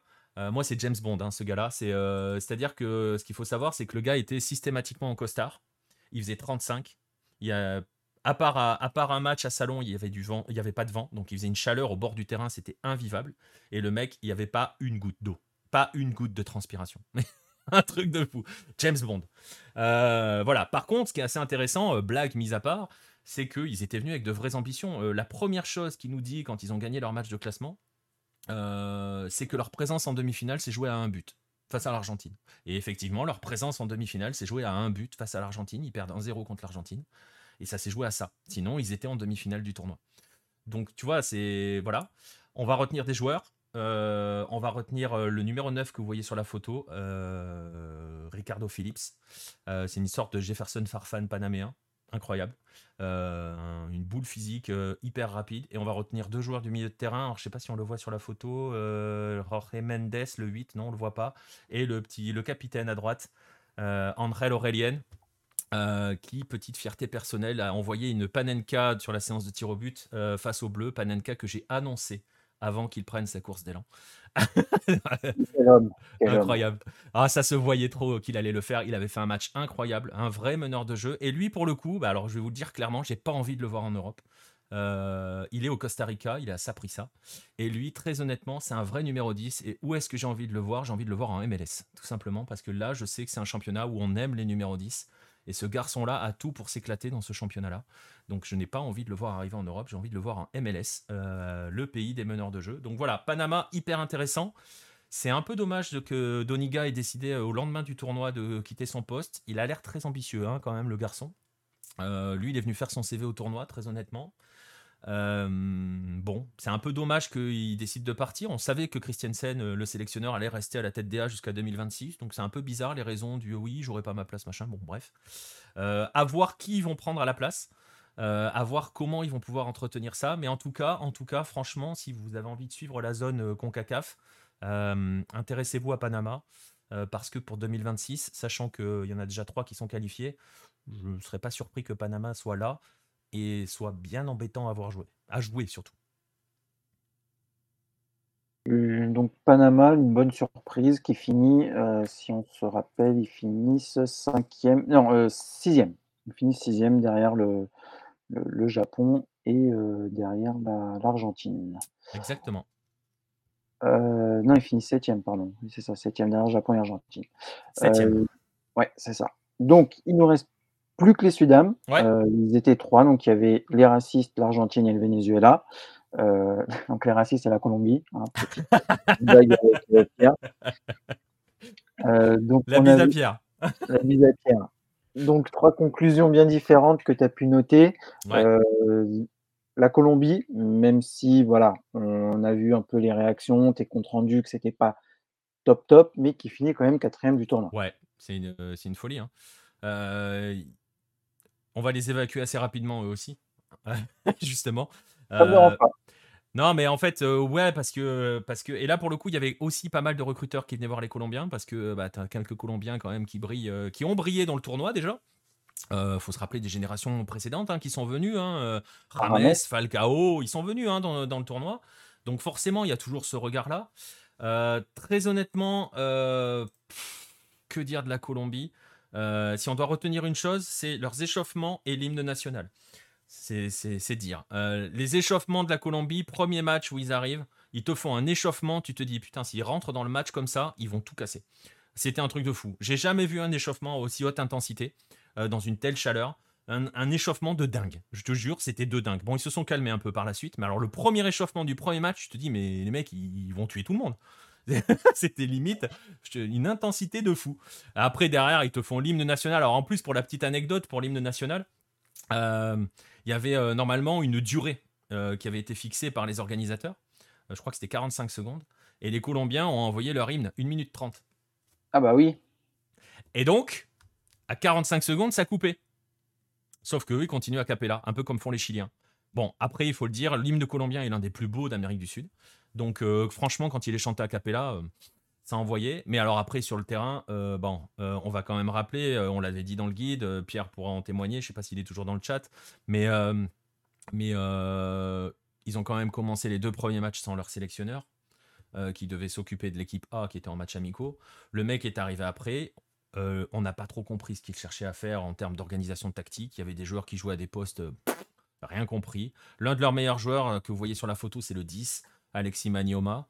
Euh, qui a été l'un de leurs meilleurs sur ce tournoi en tout cas. Euh, c'est un 10, lui aussi, il a quasiment jamais joué dans l'axe. Euh, les seuls matchs où il a été très bon, c'est quand il était dans l'axe. Les seules séquences dans les matchs où il était bon, c'est quand il était dans l'axe. sinon, voilà, on parlait tout à l'heure des Japonais qui ont envie de relancer proprement et tout. Euh, le 4 que vous voyez sur la photo, Pedrozo, lui, la relance propre, il connaît pas. Hein. C'est bam, devant, grand ballon.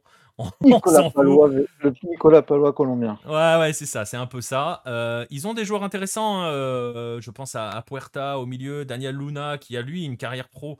on l'a vu, le Deportivo Cali. est intéressant. Il a un peu tendance à jouer un petit peu tout seul. Ils ont un joueur qui a marqué des points. Euh, je ne sais pas si ça a été le cas auprès des recruteurs, mais je pense quand même, c'est le 7 sur cette photo, Jorge Cabezas, qui joue en D2, euh, qui a été envoyé au tournoi justement uniquement pour être vu par les recruteurs. Je pense qu'ils l'ont bien vu. Parce que si on n'a pas vu Thomas Andrel, euh, qui a raté complètement son tournoi, lui, on l'a bien vu. pour vous symboliser un peu le truc, Cabezas, c'est Duvan Zapata. Voilà. un peu moins large, mais c'est un peu le même principe. Donc taillé pour l'Europe de ouf. Physiquement, c'est un déménageur. Il a une frappe, mais incroyable. Et euh, voilà, il pèse physiquement. Euh, lui, je pense qu'il va très vite venir en Europe, très clairement. Mais bon, de manière générale, la Colombie est quatrième, c'est un miracle. Euh, ils n'ont rien fait contre la plupart des matchs. Ils gagnent l'Algérie. tu ne sais pas comment ils font pour gagner le match. J'ai presque envie de dire que c'est l'Algérie qui le perd. ils jouent le Venezuela en demi-finale. Ils essayent pas. Ils essayent rien. Ils sont juste là pour mettre des boîtes. Donc le match était hyper violent. Ils ont juste mis des boîtes. en on dira merci le coup de karma euh, pour celui qui est le numéro 3 sur la photo au euh, Campo, euh, qui après son tir au but, qui à ce moment-là donne l'avantage à la Colombie, fait des petits pas de danse sur le point de pénalty pour chambrer les Vénézuéliens. Derrière, la Colombie n'en met plus un tir au but. Et, le mec s'est fait chambrer tout du long derrière, c'est-à-dire que les mecs qui marquaient leur but se mettaient devant les Colombiens et dansaient. Hein. Donc, tu vois, c'était le Venezuela-Colombie était très très chaud. Euh, mais parce que ça ne m'étonne pas. Ouais, ouais, ouais. Mais les Colombiens ont fait mettre que, mettre que des coups en demi-finale, on fait mettre que des coups en finale, ils prennent deux rouges. Euh, voilà, c'est la grosse déception, la Colombie, très franchement. Et bah, une autre déception, visiblement, euh, qui est cette fois-ci du côté de l'Argentine, qui est entraîné par un, pourtant un, joueur très connu et, qui s'appelle Macherano, et qu'on pouvait penser, alors lui en plus ayant passé par Barça, avoir des idées de jeu assez, euh, assez définies et plutôt attractives. Ouais, alors on va éviter d'insulter les mamans. Euh, euh, voilà, je, je, vois juste le message de Nostromo qui parle du Panama en disant qu'ils ont été convaincants et qu'ils auraient pu battre la France dans le temps réglementaire. Je peux t'assurer que même des tribunes et à la fin des matchs, quand tout le monde discutait, tout le monde disait qu'ils auraient même dû battre l'équipe de France avant, dans le temps réglementaire. Bref, parenthèse fermée. Euh, L'Argentine de Macherano. Alors écoute, Macherano, c'était sa première compétition à la tête de l'Argentine. Euh, Macherano, quand il a été intronisé euh, sélectionneur des U20, il est arrivé avec un beau projet, avec plein de trucs. plein de, plein de beaux, de jolis mots. Il nous a vendu un projet Barcelone. Euh, il nous a vendu un projet, euh, un projet jeu de position, tiki-taka. Il nous a fait venir des mecs qui arrivaient de la Masia. Euh, voilà, l'Argentine, ça allait devenir le Barça quand on l'écoute. ouais, c'est un peu ça, monsieur Yass. Il les oblige à faire leur devoir et à parler anglais. C'est suffisant pour établir un plan de jeu.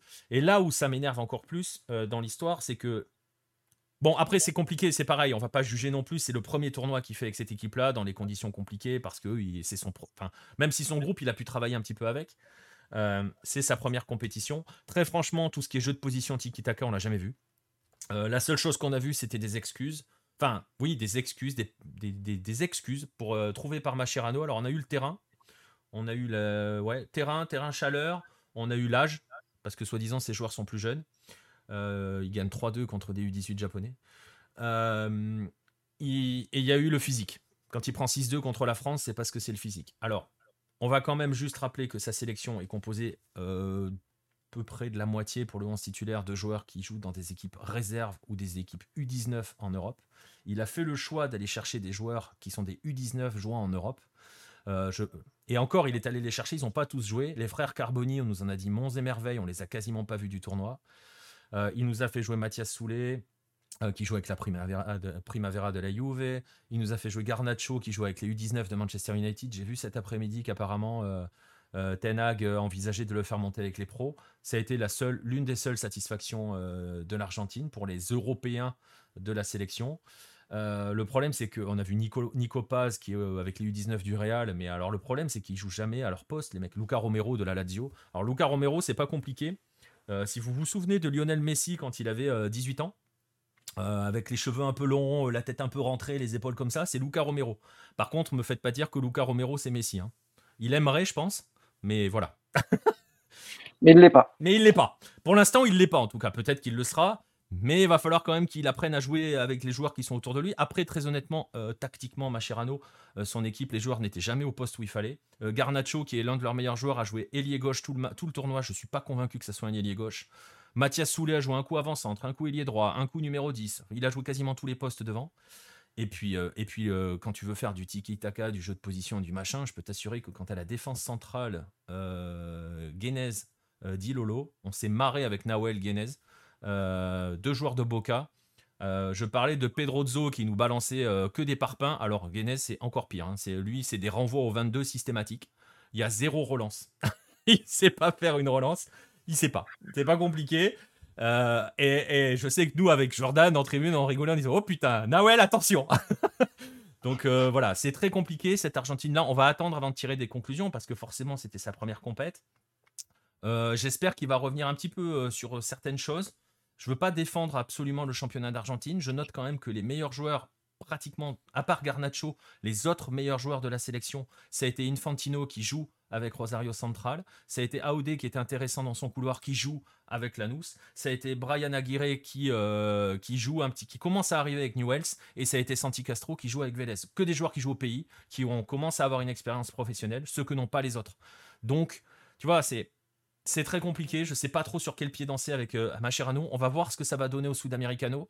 Mais euh, on va en attendre encore plus au Sud-Americano parce que très franchement là, on n'a rien vu. Bah, après, ils sont peut-être aussi en train de, viser le, la. Hum, voilà, Mascherano fait son premier tournoi. L'objectif, je pense que pour eux. Euh, c'est Sud-Americano JO. Voilà, JO, je pense que ça va être leur, euh, leur, principal, leur principal objectif, euh, s'ils se qualifient, parce qu'il faut quand même se qualifier. Donc, ils sont jeunes, et en fait, ils font un petit peu ce qu'on fait, euh, euh, et à chaque fois j'y reviens, mais les Coréens qui ont fait enfin, c'était nul hein, en 2018, et au final, ils font finaliste la Coupe du Monde du vin, et ensuite, bon, euh, c'est plus les mêmes joueurs au JO, mais il y avait une progression entre 2018 et 2022 qu'on a pu noter. Je pense que les Argentins s'inscrivent dans ce schéma-là. Écoute, on va voir. Je l'espère. Je l'espère pour l'Argentine. Euh, je, je, sais pas. Enfin, c'est très compliqué parce que vraiment, on en revient à cette notion d'expérience, de. Franchement, ah, ils, ont, ils ont deux ans pour, pour l'acquérir. Sauf, que, sauf, que sauf que je suis désolé, mais euh, je veux pas être méchant envers Nicolas Paz, mais euh, il n'est pas prêt d'être titulaire au Real dans les deux ans. Ah non, bah en plus il a 17 ans, il sera jamais titulaire. Euh, Mathias Soulet ne sera pas titulaire à la Juve dans les deux ans.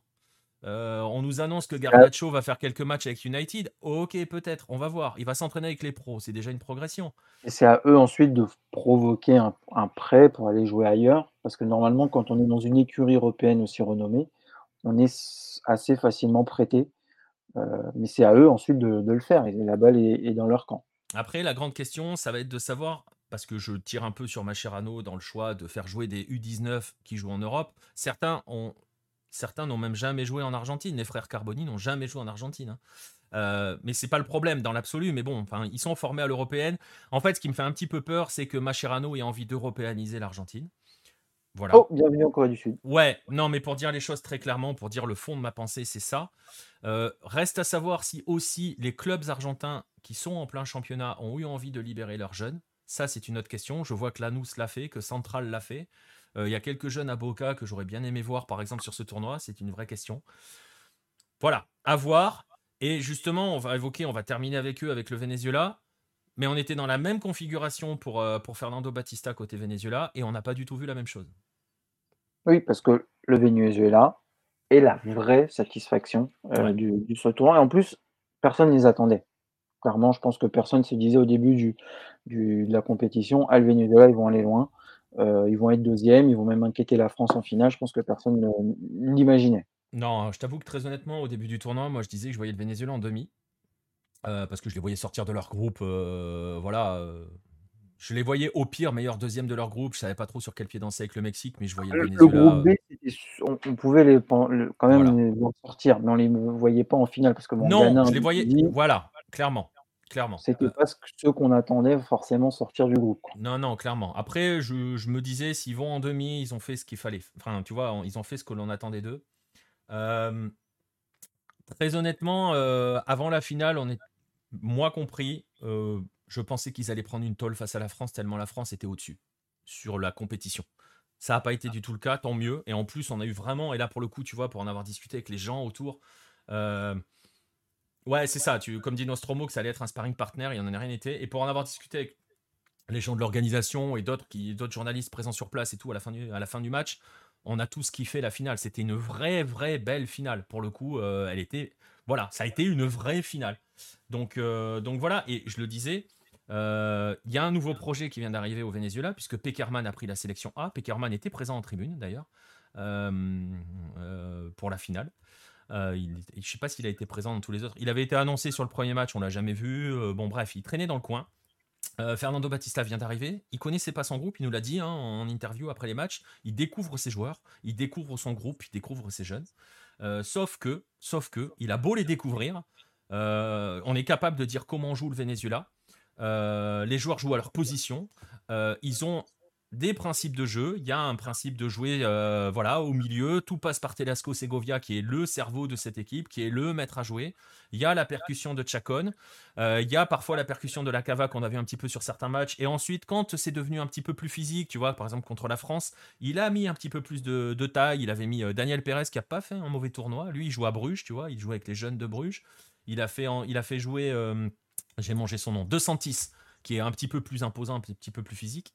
Mais il y a un milieu, il y a, une équipe qui est vraiment, vraiment, vraiment organisée. Il y a un groupe qui bouge très peu. Euh, je parlais tout à l'heure d'Andrés Ferro, à qui on a remis le prix. Euh, c'est le patron de cette équipe, c'est le, le papa, c'est lui qui dirige tout, euh, qui a fait un tournoi magnifique.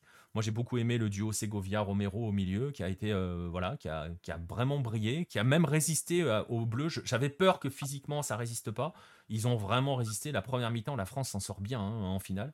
donc voilà, il est capable d'avoir quelque chose, de faire quelque chose, même avec un groupe que tu découvres. Donc, tu vois, ça, c'est pour le contre-pied, euh, contrebalancer ce que veut bien nous expliquer euh, Macherano. On verra sur la durée. Je pense que on sait tous que le Venezuela, il va falloir s'en méfier dans les prochaines années. Euh, on m'a dit pendant le tournoi qu'on avait envisagé faire venir l'Équateur. Je leur ai dit le jour où vous faites venir l'Équateur, ils vont marcher sur tout le monde. Parce que c'est encore pire que le Venezuela en termes de, niveau et de niveau physique et de travail avec les jeunes. Euh, voilà, on va quand même rappeler que les gens qui suivent Halo ou qui suivent le football chez les jeunes, on connaît le Venezuela, euh, ils sont, euh, ils sont vice-champions du monde en 2017, hein, la génération Wilker Fariñez, et vice-champion du monde U20 en 2017. on attend beaucoup de leurs héritiers, il y a beaucoup de choses intéressantes. et je vais en revenir à ce que je disais tout à l'heure, merci à l'Europe de ne pas venir nous les prendre, s'il vous plaît. Laissez-les grandir au pays ou sur le continent. Laissez-les grandir parce que très franchement, c'est pareil. Telasco Segovia, qui est un joueur absolument magnifique, on avait envisagé hein, en faire le joueur Hello, mais quand on a su que c'était le joueur du tournoi, on n'allait pas, tu vois. c'est un peu idiot. Tu, joueur révélation qui est aussi meilleur joueur du tournoi, c'est un peu. voilà. Donc on, on, a, on avait d'autres idées, hein, mais voilà. Et d'ailleurs, on est parti sur Andrés Ferro, qui n'a clairement pas volé son titre. Mais, euh, mais voilà, et Segovia, pour le coup, très vite, tout le monde a dit Ah oui, euh, là, attention, attention, talent. Donc euh, voilà, j'espère que les recruteurs d'Europe vont nous le laisser tranquille. Lui aussi, c'est pareil, j'aimerais beaucoup le voir en MLS, tu vois, par exemple. Donc voilà, on va voir. Mais bon, on est... je suis assez content de ce qu'a fait le Venezuela. Et ils ont fait que confirmer que ça bossait bien avec des gamins qui ont une vraie expérience pro, beaucoup jouent au pays, beaucoup ont plus 60, 80 matchs chez les pros, et ça se voit. Et bah, justement, euh, on a fait le bilan pour chaque zone. Euh, on, a vu les déceptions, ceux qui ont des promesses, etc. Une conclusion générale de tout ce tournoi, euh, puisque c'était la première aussi. alors je pense que toi, c'était ton premier tournoi. donc voilà, une conclusion générale, ce que tu en as pensé, comment tu l'as vécu, les sélections, etc. Voilà, une petite conclusion avant de, passer à la prochaine rubrique. Eh ben écoute, je le disais tout à l'heure, c'est un sprint intensif, mais, euh, mais c'est un super sprint. Euh, ce tournoi, euh, c'est vraiment de la régalade. Vraiment, si vous avez l'occasion d'aller dans d'être dans le coin, si vous êtes du coin, faut vraiment y aller. franchement, l'ambiance est, géniale et vous allez voir, hein, c'est vraiment, on est très très loin des ambiances un petit peu aseptisées, fermées, où tout est cadré, où chacun doit rester bien à sa place. Hein, attention, parce que voilà. donc c'est un bonheur à suivre. Bon, nous, on avait la chance en étant partenaire, accrédité, on était euh, sur la pelouse, enfin, tu vois, on était partout. Euh, mais comme la plupart des journalistes accrédités et tout, ils sont très, très. Franchement, le, comité d'organisation, je citais tout à l'heure Alain, euh, Mathieu et Amaïs, franchement, quand vous êtes indépendant, il n'y a aucun tournant au monde qui te traite comme ça. voilà, tu es considéré comme es considéré comme tu devrais l'être, c'est-à-dire un journaliste indépendant. Euh, qui vient faire son taf et à qui euh, on te dit pas, on t'explique pas, non, t'es encore trop petit bonhomme.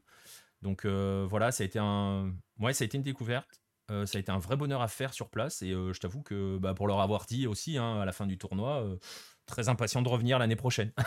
très très impatient. Et surtout que l'année prochaine, on sera en 2023. Il y a de grandes chances qu'on ait des sélections qui viendront préparer les Jeux Olympiques. De, ouais, exactement. Parce que je pense que l'édition juste avant les JO. Je sais qu'ils ont. ça sera pas les, les joueurs qui iront JO de peur de les blesser, peut-être. Ouais, je sais qu'il y a quand même déjà quelques grosses sélections qui vont être de retour. Ah bah, je pense qu'il y en a, oui. Les Brésiliens, par exemple, je pense que. Les Brésiliens, je sais pas encore. Je pense que les Anglais seront là. Les Anglais, c'est évident. Là, c'était compliqué parce que tu vois, tu parlais tout à l'heure de, on l'a pas dit, mais tu parlais tout à l'heure de l'Asie euh, avec les U23 et tout. Mais, euh, mais euh, les Européens avaient les éliminatoires de l'Euro Espoir. Hein. Exactement. Et il y a aussi l'Euro le, U19. Donc, exactement. C'est un peu compliqué. Il y, avait les deux là. Donc, voilà. L'année prochaine, il risque d'y avoir encore du, du, du, beau beau monde. Exactement. Et eh bien donc, on a fini le tournoi, Maurice Rovello. Vous pouvez retrouver hein, tous, les, tous les articles sur, la, le site internet Hello. Et je vous euh, encourage, juste avant que tu conclues, euh, à aller voir la vidéo qu'a fait euh, Jordan, où c'est juste le tournoi en VO, juste pour que vous ayez le son de l'intérieur, des bords du terrain, des tribunes. voilà, ça dure une dizaine de minutes, c'est sur la, sur la chaîne YouTube de Lucarno Posé. N'hésitez pas à aller hein, y, faire une petite visite, je, je vous mettrai les liens comme il faut. Voilà, on va arriver à la dernière rubrique de cette émission. Euh, là, je, commence à être submergé de moustiques. Alors on attaque vite, on attaque vite. Dernière rubrique de cette émission, les rendez-vous de la semaine.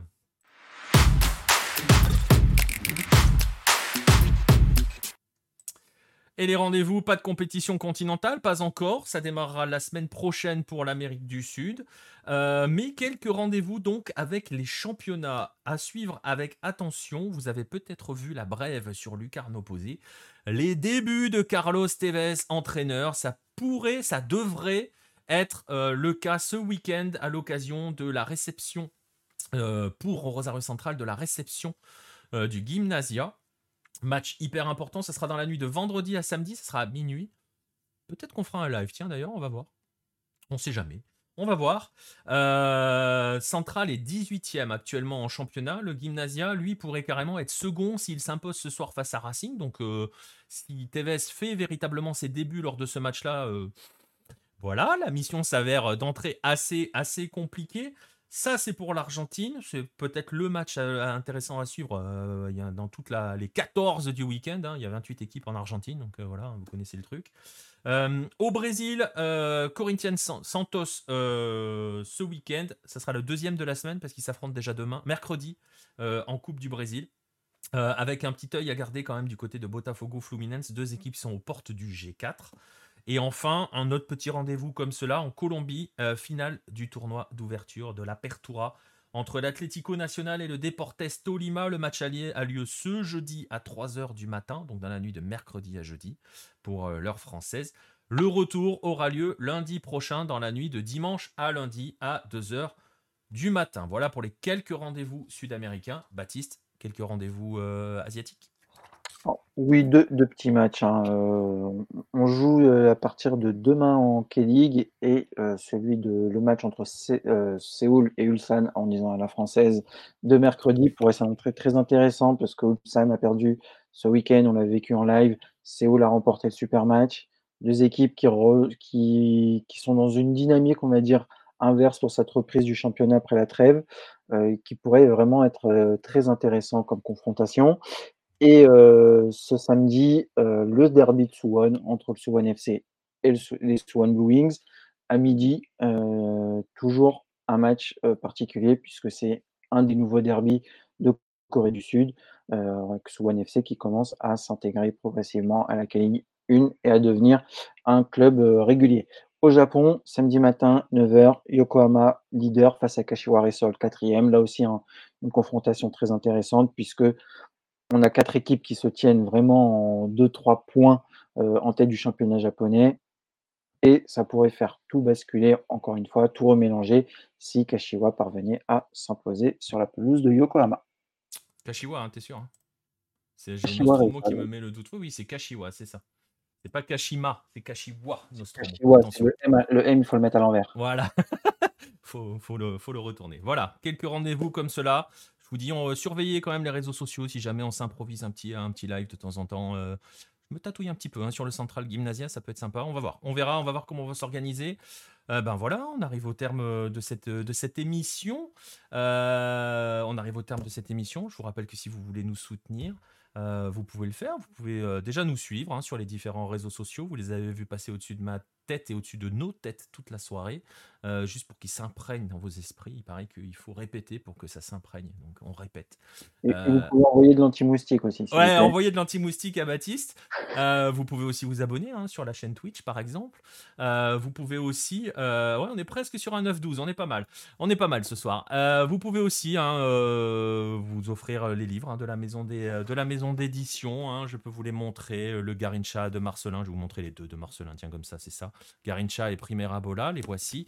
Sinon, si vous aimez Bielsa, vous avez toujours les 11 Caminos. Il y a d'autres livres qui vont arriver. Euh, vous pouvez aussi vous procurer les magazines. Le 18 est ici. Le 19 euh, ne va pas tarder à arriver. Je peux même vous montrer rapidement à quoi il va ressembler sur sa une. Voilà.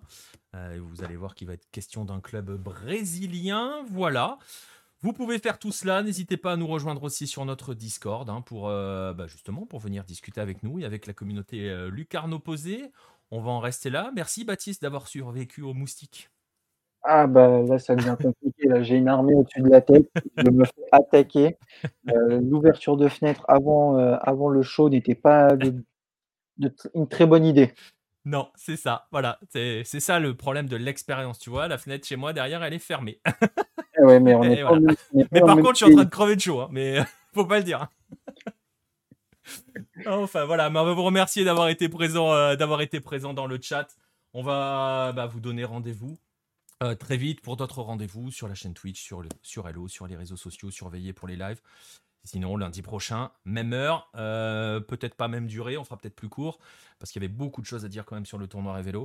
Et, euh, et voilà, on vous donne rendez-vous la, semaine prochaine pour un nouveau rendez-vous du 9-10. Merci à tous, passez une bonne semaine à vivre les footballs de la planète Lucarne opposée et pas que. Et rendez-vous la semaine prochaine. À bientôt les amis.